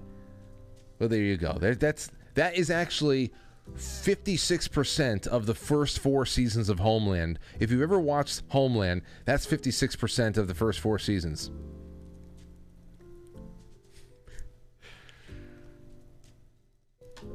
All right. Okay, moving on. Let's take a call. Hey, three two five, you're on the air. Who dis? This is uh, Wesley. Wesley, welcome to the show. How are you feeling? Awesome. Yourself, brother? I'm doing well. I'm doing well. I'm great to have your call here. So uh, what, what has struck you tonight? What do you want to comment on? Well, I, I guess I'm a long-time listener, and uh, I didn't know you were a drummer. Oh, yes. Yes, indeed. In, in fact, all, all those music videos I play are my band's music videos. So every once in a while when I play them, that's that's my band because we don't have to pay royalties to play it. So. Okay. Well, I was uh, prophesied over the other day about uh, new music genre coming, and I was a part of it. And so, you know, I'm, don't know what to, you know, got all these questions in my head, you know, voices, whatnot. So anyway... Don't know what to think of that. Oh, oh, of what? Of what thing? What you said? Prophecy? Yes, I was. Yeah, went to this uh, encounter night at church, and a guy approached me after and said, "Hey, I, I didn't know this guy from Adam." Um, he said, "Hey, there's a new Christian music genre coming, and uh, you're going to be a part of it somehow." And so, I don't know what to think of it. Okay, so so okay, so th have you seen this guy before? I have not. And have you? Oh, and, and now when was this? This was last week. You said a couple days ago. What? Yeah, about a month ago. Okay. Now since then, have you seen him? again? Uh, a couple times, yes. All right, so then at, le- at least it's not like one of those creepy, they popped in, popped out, never saw him again. But uh, he said that you, he just walked up to you and he said that you were going to be a part of a, a, uh, a coming to the fore of a new genre in Christian music? Correct. And what do you play? I, I'm a drummer. And do you have a band currently? I do not. Unfortunately, I've just always drummed, you know, just the music by myself. Started out back in ninety-six, you know, playing the C Ds on the Walkman. Yeah. And so, of course, now it's all digital. So, but no, it's just always been just me, and I've always wanted to share this gift somehow. I've never been able to, and now I've got this in my head, you know, what what's the next direction? So, well, I guess I guess I guess the main thing I would say for you is you better just start practicing. Start practice. I would I would just I would go and get real real sharp, get your chops up, get them nice and sharp, and just keep this kind of in the back of your head, and just keep keep uh, keep flirting with that desire to be on stage with uh, with with other musicians and to write uh, original music, and and you, you just never know how you're going to come across the other pieces of the of the band. And then as far as making history goes, I, I mean that's going to be very hard for the rest of us to miss. It's if it happens, it happens. But I think right now the only thing you can control is getting your chops up and being ready for when that door knocks. Yes, sir. Yeah, I've always played jazz. Christian, you know, is a totally different, just a groove. And so that's totally, you know, different. So, well, then you should, you should, you should, if you're doing jazz, you'll be able to adjust to uh, Christian pretty well. There's always room for, for solos, but like you said, it's very four, very four four, very nice and uh, nice and easy, but just underplay. That's the big thing. Underplay and give the song what it needs, nothing more. Yeah, so I'll shoot you some of my videos. All right, all right. I can't wait. Thanks for the call, man. Blessings to you and your family, and uh, Merry Christmas to all your uh, the Frank family. Yes, Merry Christmas to you, brother. Talk to you soon. Blessings. All right. Blessings. Thank you. There you go. Never know. Somebody walks up to you and says, you are going to carry an entire new genre of music into the light. You got to be ready. Jules, how have you been, Jules? Hey, how are you, Frank? Oh, it's been so long. I've heard your voice. How have you? How's, how's the life? Go ahead. Give it to me. Oh, things are good. Things are good in Maryland. It's um, I'm surprised I got through so quickly because I tried to call before and it rang like seven or eight times. I'm like, does Frank have me blocked? No, never. Never, ever. No. Well, I didn't call in for any prophecy or anything like that. I was wondering if you had seen the drum solo. Well, not the drum solo, but a, a little boy, three years old, uh, the Russian kid. He's accompanying, like, a big symphony, and I think I sent it to you on Twitter, but I don't know if you saw it. Oh, I did see it. I definitely years, saw that. Oh, yeah, three years old, and I thought, oh, look, there's I, Frank when he was younger. Oh, I know. No, that that kid's got a, uh, a quite a few years on me. I started, like, the last call around sixth or seventh grade, so that, you, you know, that, that this kid's going to have nine years on me whenever, hell, he starts really getting into a groove, if he sticks with it. Three is, is something else. Yeah. Oh, my goodness. Yeah, it was just wild. Um, but anyway, I don't have a whole lot to say, I guess, other than I wish you and Lauren and Aurora Rose have a very good Christmas. Thank you. Thank you, Jules. I wish the same for you. I really do. Sure. Well, I will definitely make sure to tune in for the Friday night show to see the whole family. Oh, I, I can't wait. And, you know, it reminds me that next year, I think I should be having, you know, we're going to be changing some things up uh, around in our in our in our basement, I think. And uh, I want to get this older, smaller set, drum set that I have to go right next to my, my bigger acoustic set so that I can really start teaching uh, Aurora timing with that. Though she has, she's expressed a lot of interest in drums, but she she she loves uh-huh. piano. I don't know how to teach piano. But I have to figure that piano out. Piano is good. Yeah.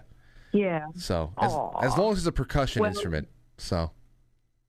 Well, we're just enjoying watching everything that you're doing and being a part of the the Frankly family. If it's a it gives me, Jules, a great pride um, to, at this, especially this time of year, to look at all the crap that goes on from January to December and know that uh, I know that I'm not the only show that people in this audience watch. I, there's a lot out there, and people diversify their their uh, their viewing.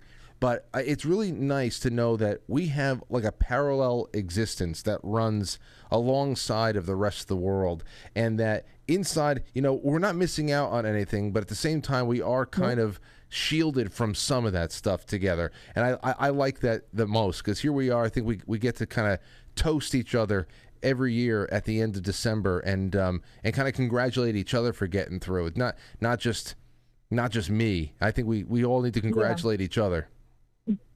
Yep, we're not on our own. Definitely, when we tune into your show, we're you know we're a part of the family, and it's your show is unlike most others um, in in that that one factor right there is uh, so you're you're very different. It's and we love you. We love Lauren. We love Aurora. The whole thing. Well, Jules, all the best to you and yours. I'll talk to you soon. All right, you take care. Bye bye now. Bye bye. All right.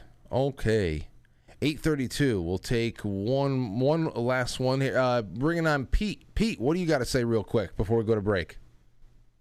Hey, Frank. It's been a while since I called. I just uh, wanted to wish you a Merry Christmas. It's Always. actually crazy. I got through the first uh, first call, uh, and uh, I just heard you play that stinger I made for you last Christmas. Uh, You're listening to Quite Frankly. So I love it. I, I love it. It'd be a good time to call in. Hey, hey, you know, make me make me another one. I love those that kind of like synth wavy. I said, oh, oh, I'm I'm definitely using this. I love it. So thank yeah. you again for that. Make more for for for sure. Well, Frank, you know, you inspired me to start my own show. I had to take it on a hiatus, but I wanted you to know that there was a political prisoner who, uh, you know, I helped raise sixty-five thousand dollars for this guy. All right, his name's Jeremy McKenzie. And it was all sort of, this is all like from your little ripple into the into the ocean. It led to this. It was really cool. So thank you, Quite Frankly. Well, tell Merry Christmas. Well, I, that's such a wonderful one minute long call. There's so much in that, and I hate to take to to keep you here just for a couple more seconds, but I'd love to know. Um, and you're from, Pete, if I remember correctly, you're you're from Canada.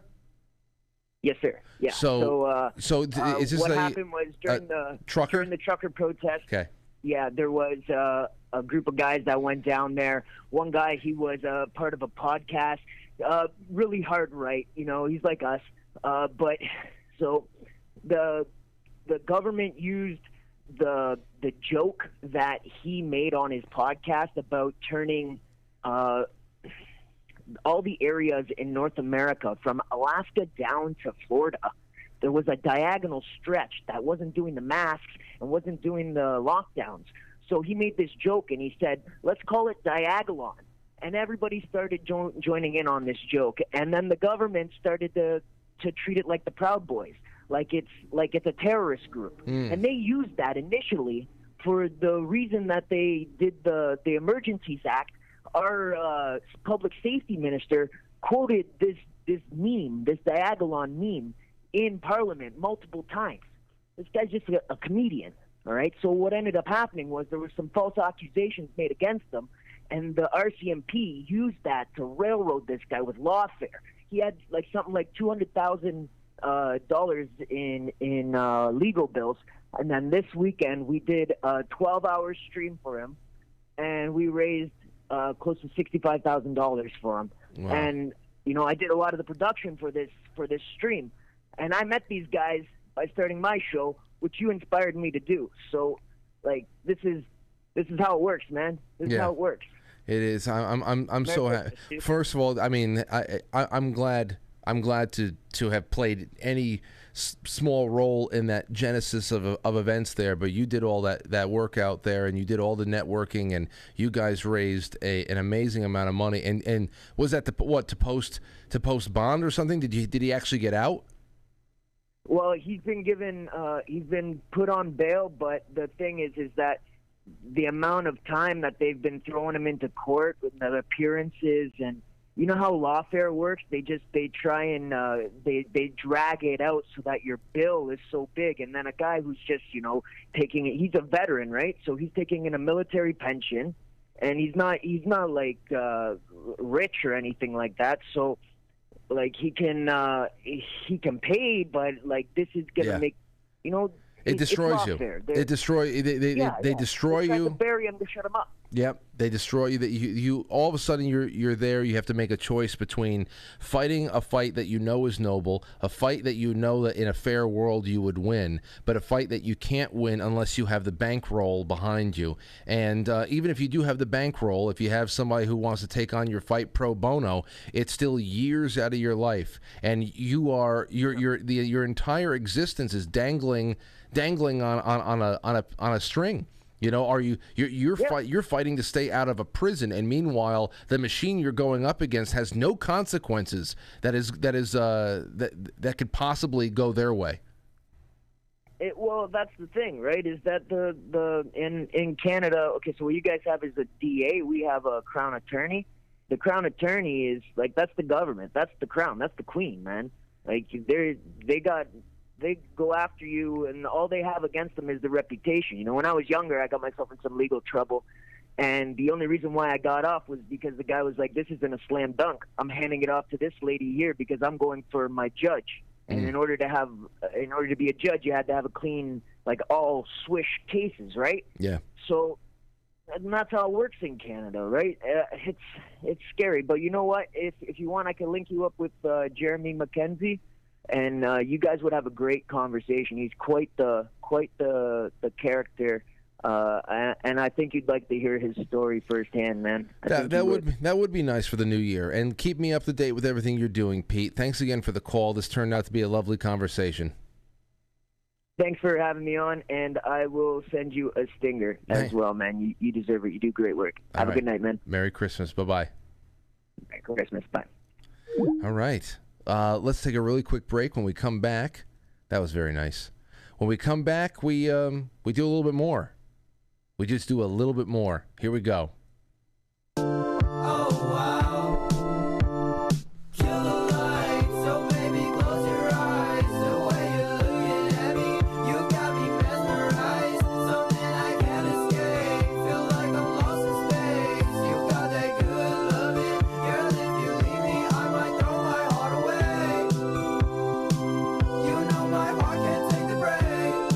On the other hand, I am worried. This is the most common contaminant in ground and surface water and drinking water, and the level of atrazine that it took to make this male turn into a female is three times less than what's allowed in our drinking water.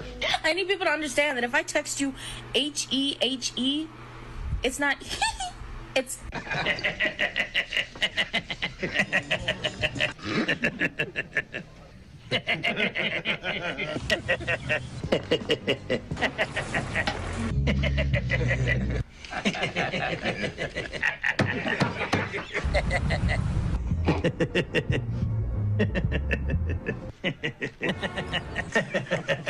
Lulu had a baby, she named him Tiny Tim. She put him in the piss pot to teach him how to swim.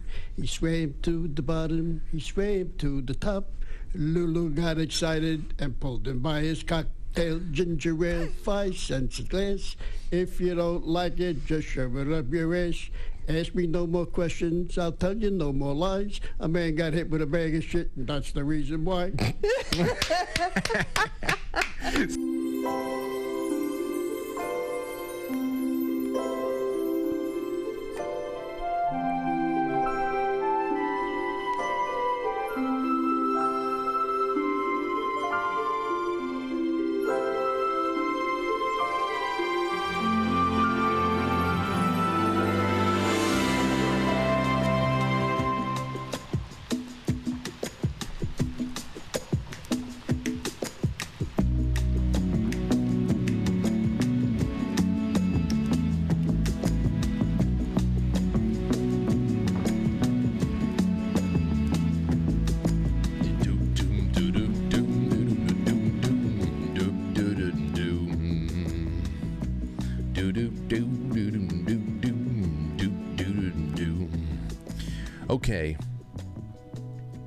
I have a little something. I was asked um, over the weekend. Let's see. Oh, this comes from Casey Kakalaki in the in the Discord, which the Discord is hanging on by a thread. We got another another report or something. I don't know what's still going on in there. But for the time that we have it, we're enjoying it and uh, trying to keep it around for as long as possible. Uh, Casey said, you know what you should, you should talk about? Snippets of Christmas carols that you heard your whole lives, and then one year you heard it differently and it took on a new meaning. Well, I mean, that is one hundred percent what my my newfound love and appreciation for the Little Drummer Boy is all about, number one. But she said something, uh, an example of her own. She said, I always loved the harmonies and the tempo of Oh Holy Night. But one year I was listening to it and heard the line, long lay the word, the long lay the world in sin and error pining, till he appeared and the soul felt its worth. Now I love that song even more. It just hits different, you know? And yes, I do know what you mean. Especially that. But you want, you know, and tomorrow I'm going to do a lot of Oh, Oh Night Divine, Oh Holy Night. I have to do that tomorrow because it's just one of those nights, one of those endings. And but but I, I have to do a little bit more for you tonight because I learned a little bit about the actual poem behind Oh Holy Night. I hadn't known this. And I found this through discovering two years ago a man, uh, a famous tenor named Jussi Björling. And he is, I'm going to give you a little bit about it. He was an, an ac accompanied, I'm going to show you what he over here, but in Stockholm. He was born in Sweden in nineteen eleven. And throughout his career, he was regarded as one of the world's greatest tenors. And even to this day, many rate him as the best ever. He made many wonderful recordings, but this one in particular, Jussi Björling, here he is right here. And I, I actually got a, an hour and a half, found an hour and a half long documentary on him from the people who knew him. He died at age forty-eight or forty-nine in nineteen sixty, had a heart attack. But I have been reading a lot on him in the last two years, and from what I've been able to retain, just a truly wonderful guy who who never let fame and all of his accomplishments get to his head. But when you listen to his voice and he sings this, this is um is this in, what is this in, in Swedish? Hold on, let's see here. um here here's the description here of this this particular upload. This was made in nineteen fifty-eight or nine anyway. This original studio recording, unfortunately made in mono because of an error made by the record engineer. Jussi recorded eight songs on this day. The first three, the first of which was Oh Holy Night, were recorded in mono. Um, I've tried to get this. Let's see. Jussi sings, Jussi sings in his native language, Swedish. The original text was from a poem called Midnight Christians. I don't know how to say it in his language, which was written by French wine merchant. Oh, it's it's French, so I don't have my, my buddy Joel here right now. So I'm just going to say the English translation, Midnight Christians, which was written by French wine merchant and poet Placide Capieu. Oh, I'm sorry. In eighteen forty-three. So I'm, I'm now I'm starting to see, oh, this is the this is the basis of Of Oh Holy Night. I want to know more about this. First of all, listen to Jussi's voice.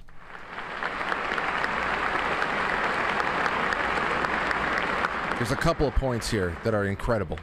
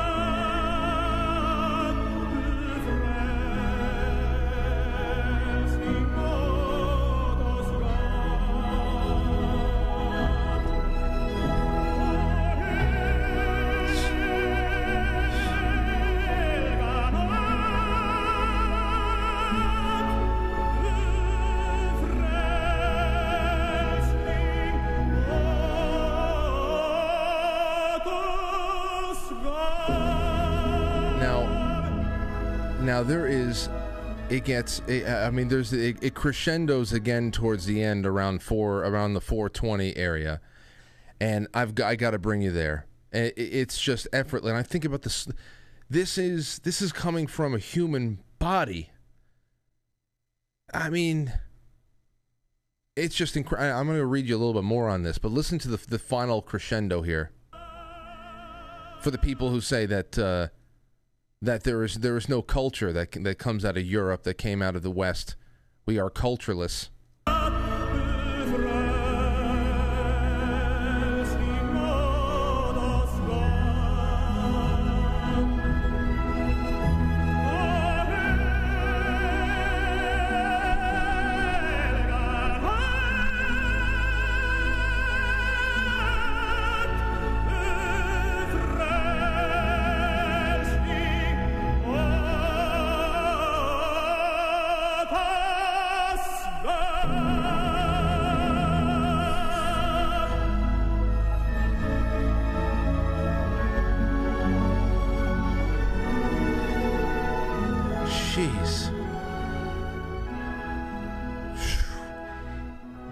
You don't got if you don't if, if you don't have goosebumps and you're not slightly choking up, not because you're. I mean, it, it's just there's something about that that it it causes a reaction.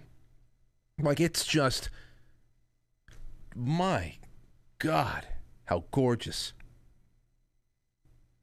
My my God, I mean, you have this, and then you have the people who stuff ornaments up their ass. That that's what you get from mankind. That's the that's the array. that, that's the scale on which you can measure mankind. I just, wow.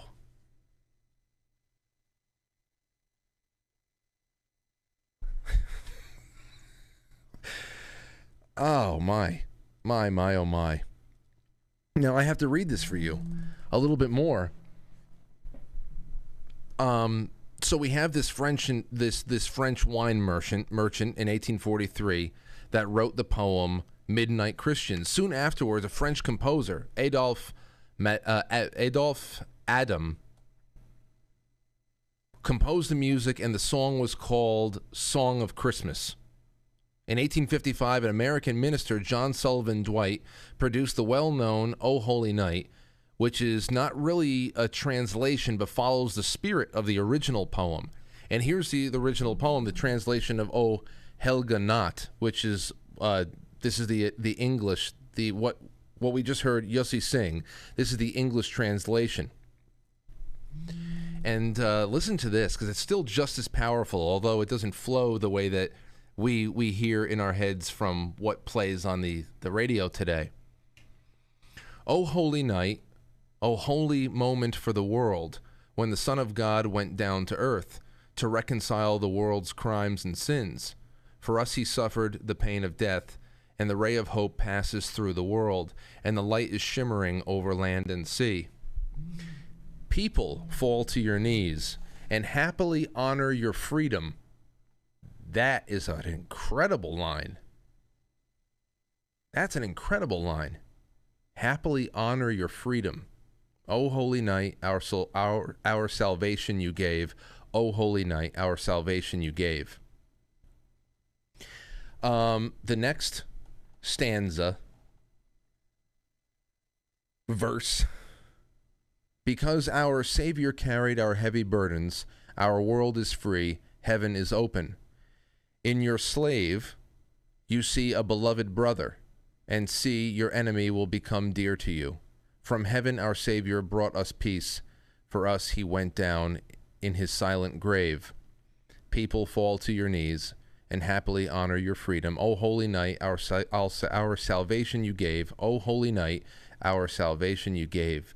And that is the real foundation for what became O Holy Night that we all know. I didn't know any of that stuff. I was really appreciative of finding that. And that was along the way of finding this just incredible voice. And from what I read about him and listened to those who, who knew him, who were a part of any kind of remembrance of him, a really good person, a stand-up guy, very respectful, respected by everybody, and just uh, gone too soon. So I just wanted to bring that up. Now, there's one other thing if we're going to talk about lyrics, and that'll be the end for tonight. I want to do all my Super Chats. I'm going to run through Super Chats right now, because afterwards we're just going to do this last thing, and that'll be the end of it. Uh, Katie Mack, Katie Mack, I think Nevada six, says, my husband and I love your show, sending our love from Birmingham. Is it N V six? I thought it was Nevada six, but they say Birmingham, Alabama. My fault. See, don't judge a book by their screen name. Katie and husband, thank you so much for being with us. Thank you. Uh, Sofonda Kalk, Sofonda Kalk says, Frank, our monthly subscribers, such as on Subscribestar or Patreon, include in the raffles. Yes, uh, Subscribestar, Patreon, through quite frankly dot t v, that is powered by Squarespace, and then the the fourth place that you can sign up for a monthly subscribe uh, subscription and have all of the baseline perks apply to you, including monthly uh, the monthly g giveaway raffles for sponsors.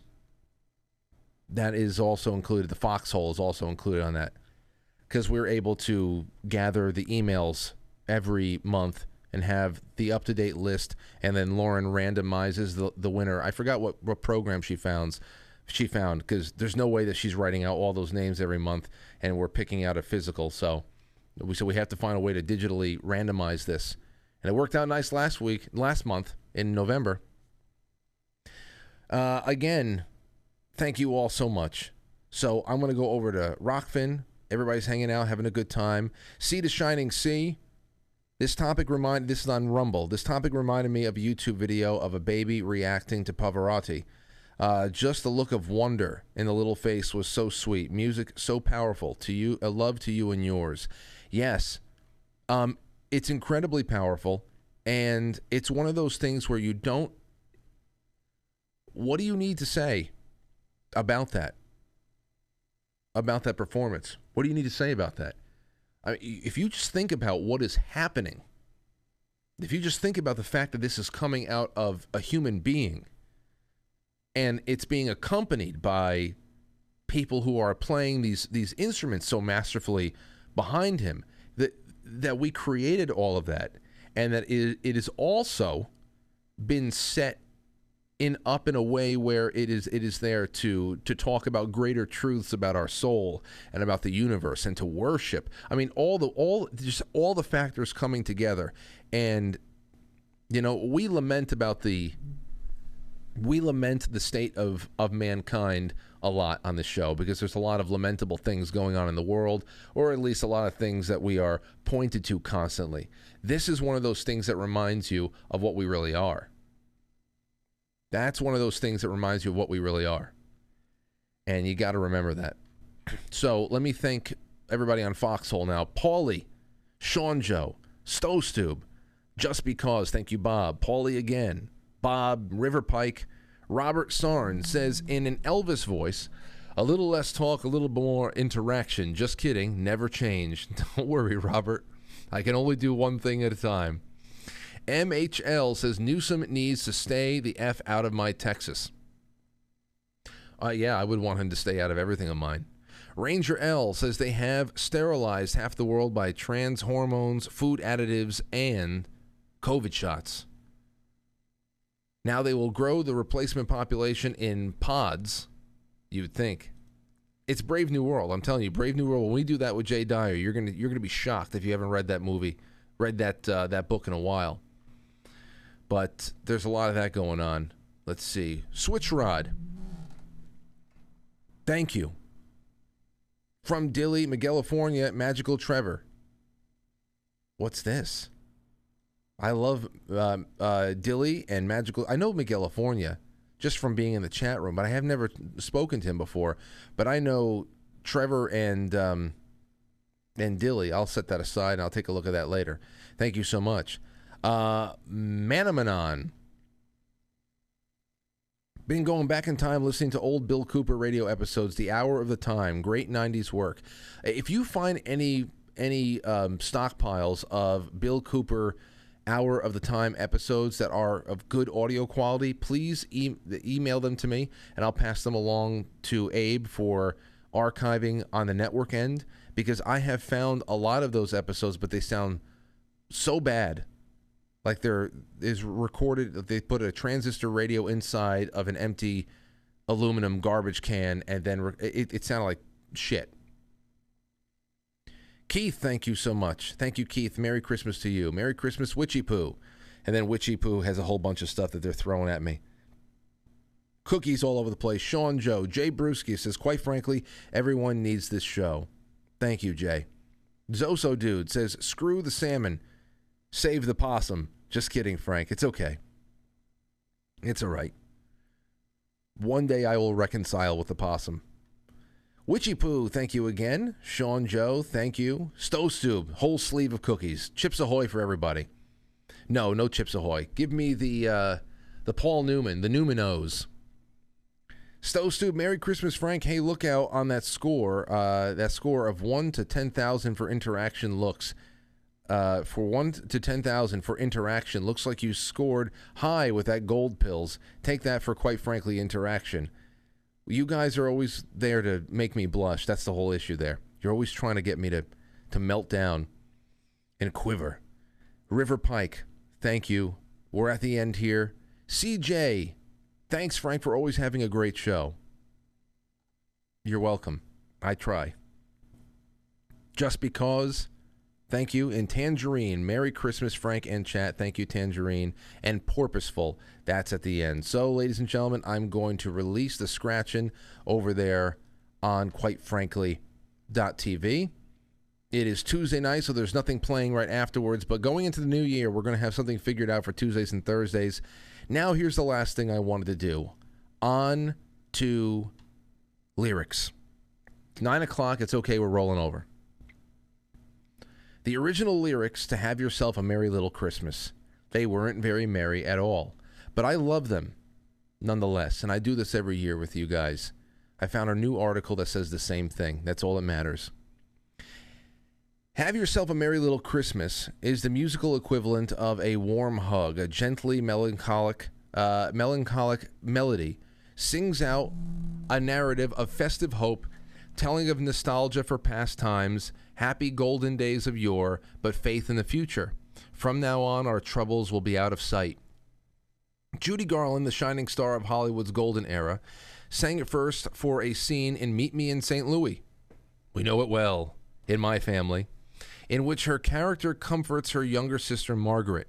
The song began with the melody, uh, began with the melody, says songwriter Hugh Martin. I found a little uh, madrigal-like tune that I liked and couldn't make it work, so I played with it for two or three days and then threw it into the wastebasket. But his collaborator, Ralph Blaine, heard it and reckoned Martin was mad to throw it out. We dug around the wastebasket and found it, uh, Blaine recalled. Thank the Lord we found it, but the lyrics weren't quite right. So, produce, uh, so the producers requested a, re a rewrite. The song's original lyrics, as dreamed up by Martin and Blaine, evoked a very different Christmas feeling. Have yourself a very merry little Christmas. It may be your last. Next year, we may all be living in the past.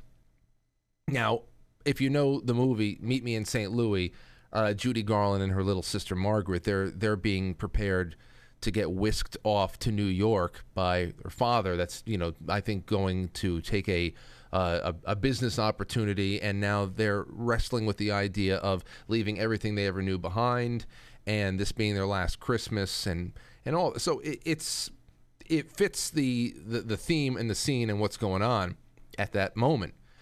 But Garland, Judy Garland, objected to the lyrics, apparently saying that they were too depressing, and if she were to sing them, Margaret will cry, and they'll think I'm a monster.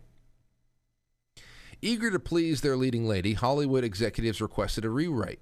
They said, no, no, it's a sad scene, but we want some sort of an upbeat song, which will make it even sadder if she's smiling through her tears, said Martin. But Martin, who has, a, uh, who has since claimed the whole soundtrack was his work alone with no contribution from Blaine, wasn't keen for a rewrite. He had to be firmly nudged by a friend, actor Tom Drake, to write a new verse, and he eventually did. Today, two versions are popularly sung. There's a, virgin, a version that Martin tweaked for Judy Garland. Someday soon we'll all be together if the fates allow. Until then, we'll have to muddle through somehow. Which is a rather poignant listen this year, as many families around the world are physically apart. This was from a couple of years ago. It was also very poignant because this came out in nineteen forty-four. And so many families had already lost so many of their loved ones in the war. We were three years into, three years into the United States involvement in World War Two. Tens of millions were already dead. The war would come to an end um, that following spring. But uh, but still, this this hit culturally uh, on a number of levels, big time, and of course, year to year, it hits individuals for any number of any number of reasons. Uh, there's also a latter version by Frank Sinatra, who asked Martin to sprinkle a little festive joy on that rather uh, that rather downbeat line for a Christmas album, and that's how we got "Hang a Shining Star Upon the Highest Bough." That's how we got that line, which I don't like that. I don't like it. I just don't like it. I um, I I like the melancholy version. I think, I think it's beautiful. I really do, and it becomes more and more appropriate as time goes on.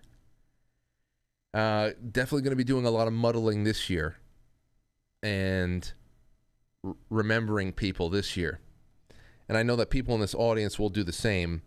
So I leave you with another end to a December twentieth show here in twenty twenty-two. We've been doing this a long time, but it always feels like the first. Thank you for the super chats. Thank you for the calls. Thank you for everything. I can't wait to read your emails after the fact, and I will be on with you and Chrisanne Hall tomorrow night at seven o'clock. Good night and enjoy your evening.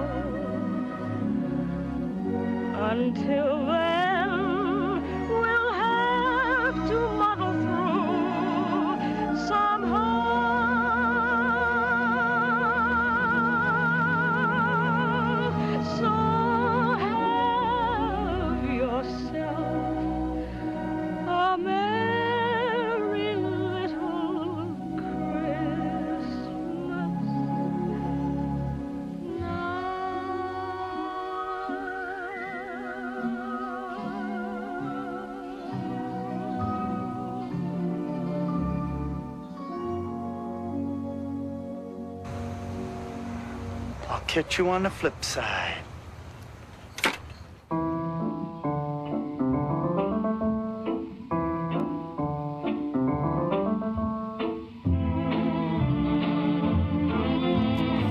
thank you again, one and all. We will see you tomorrow. Go to quite frankly dot t v and learn how to become a supporter of the show.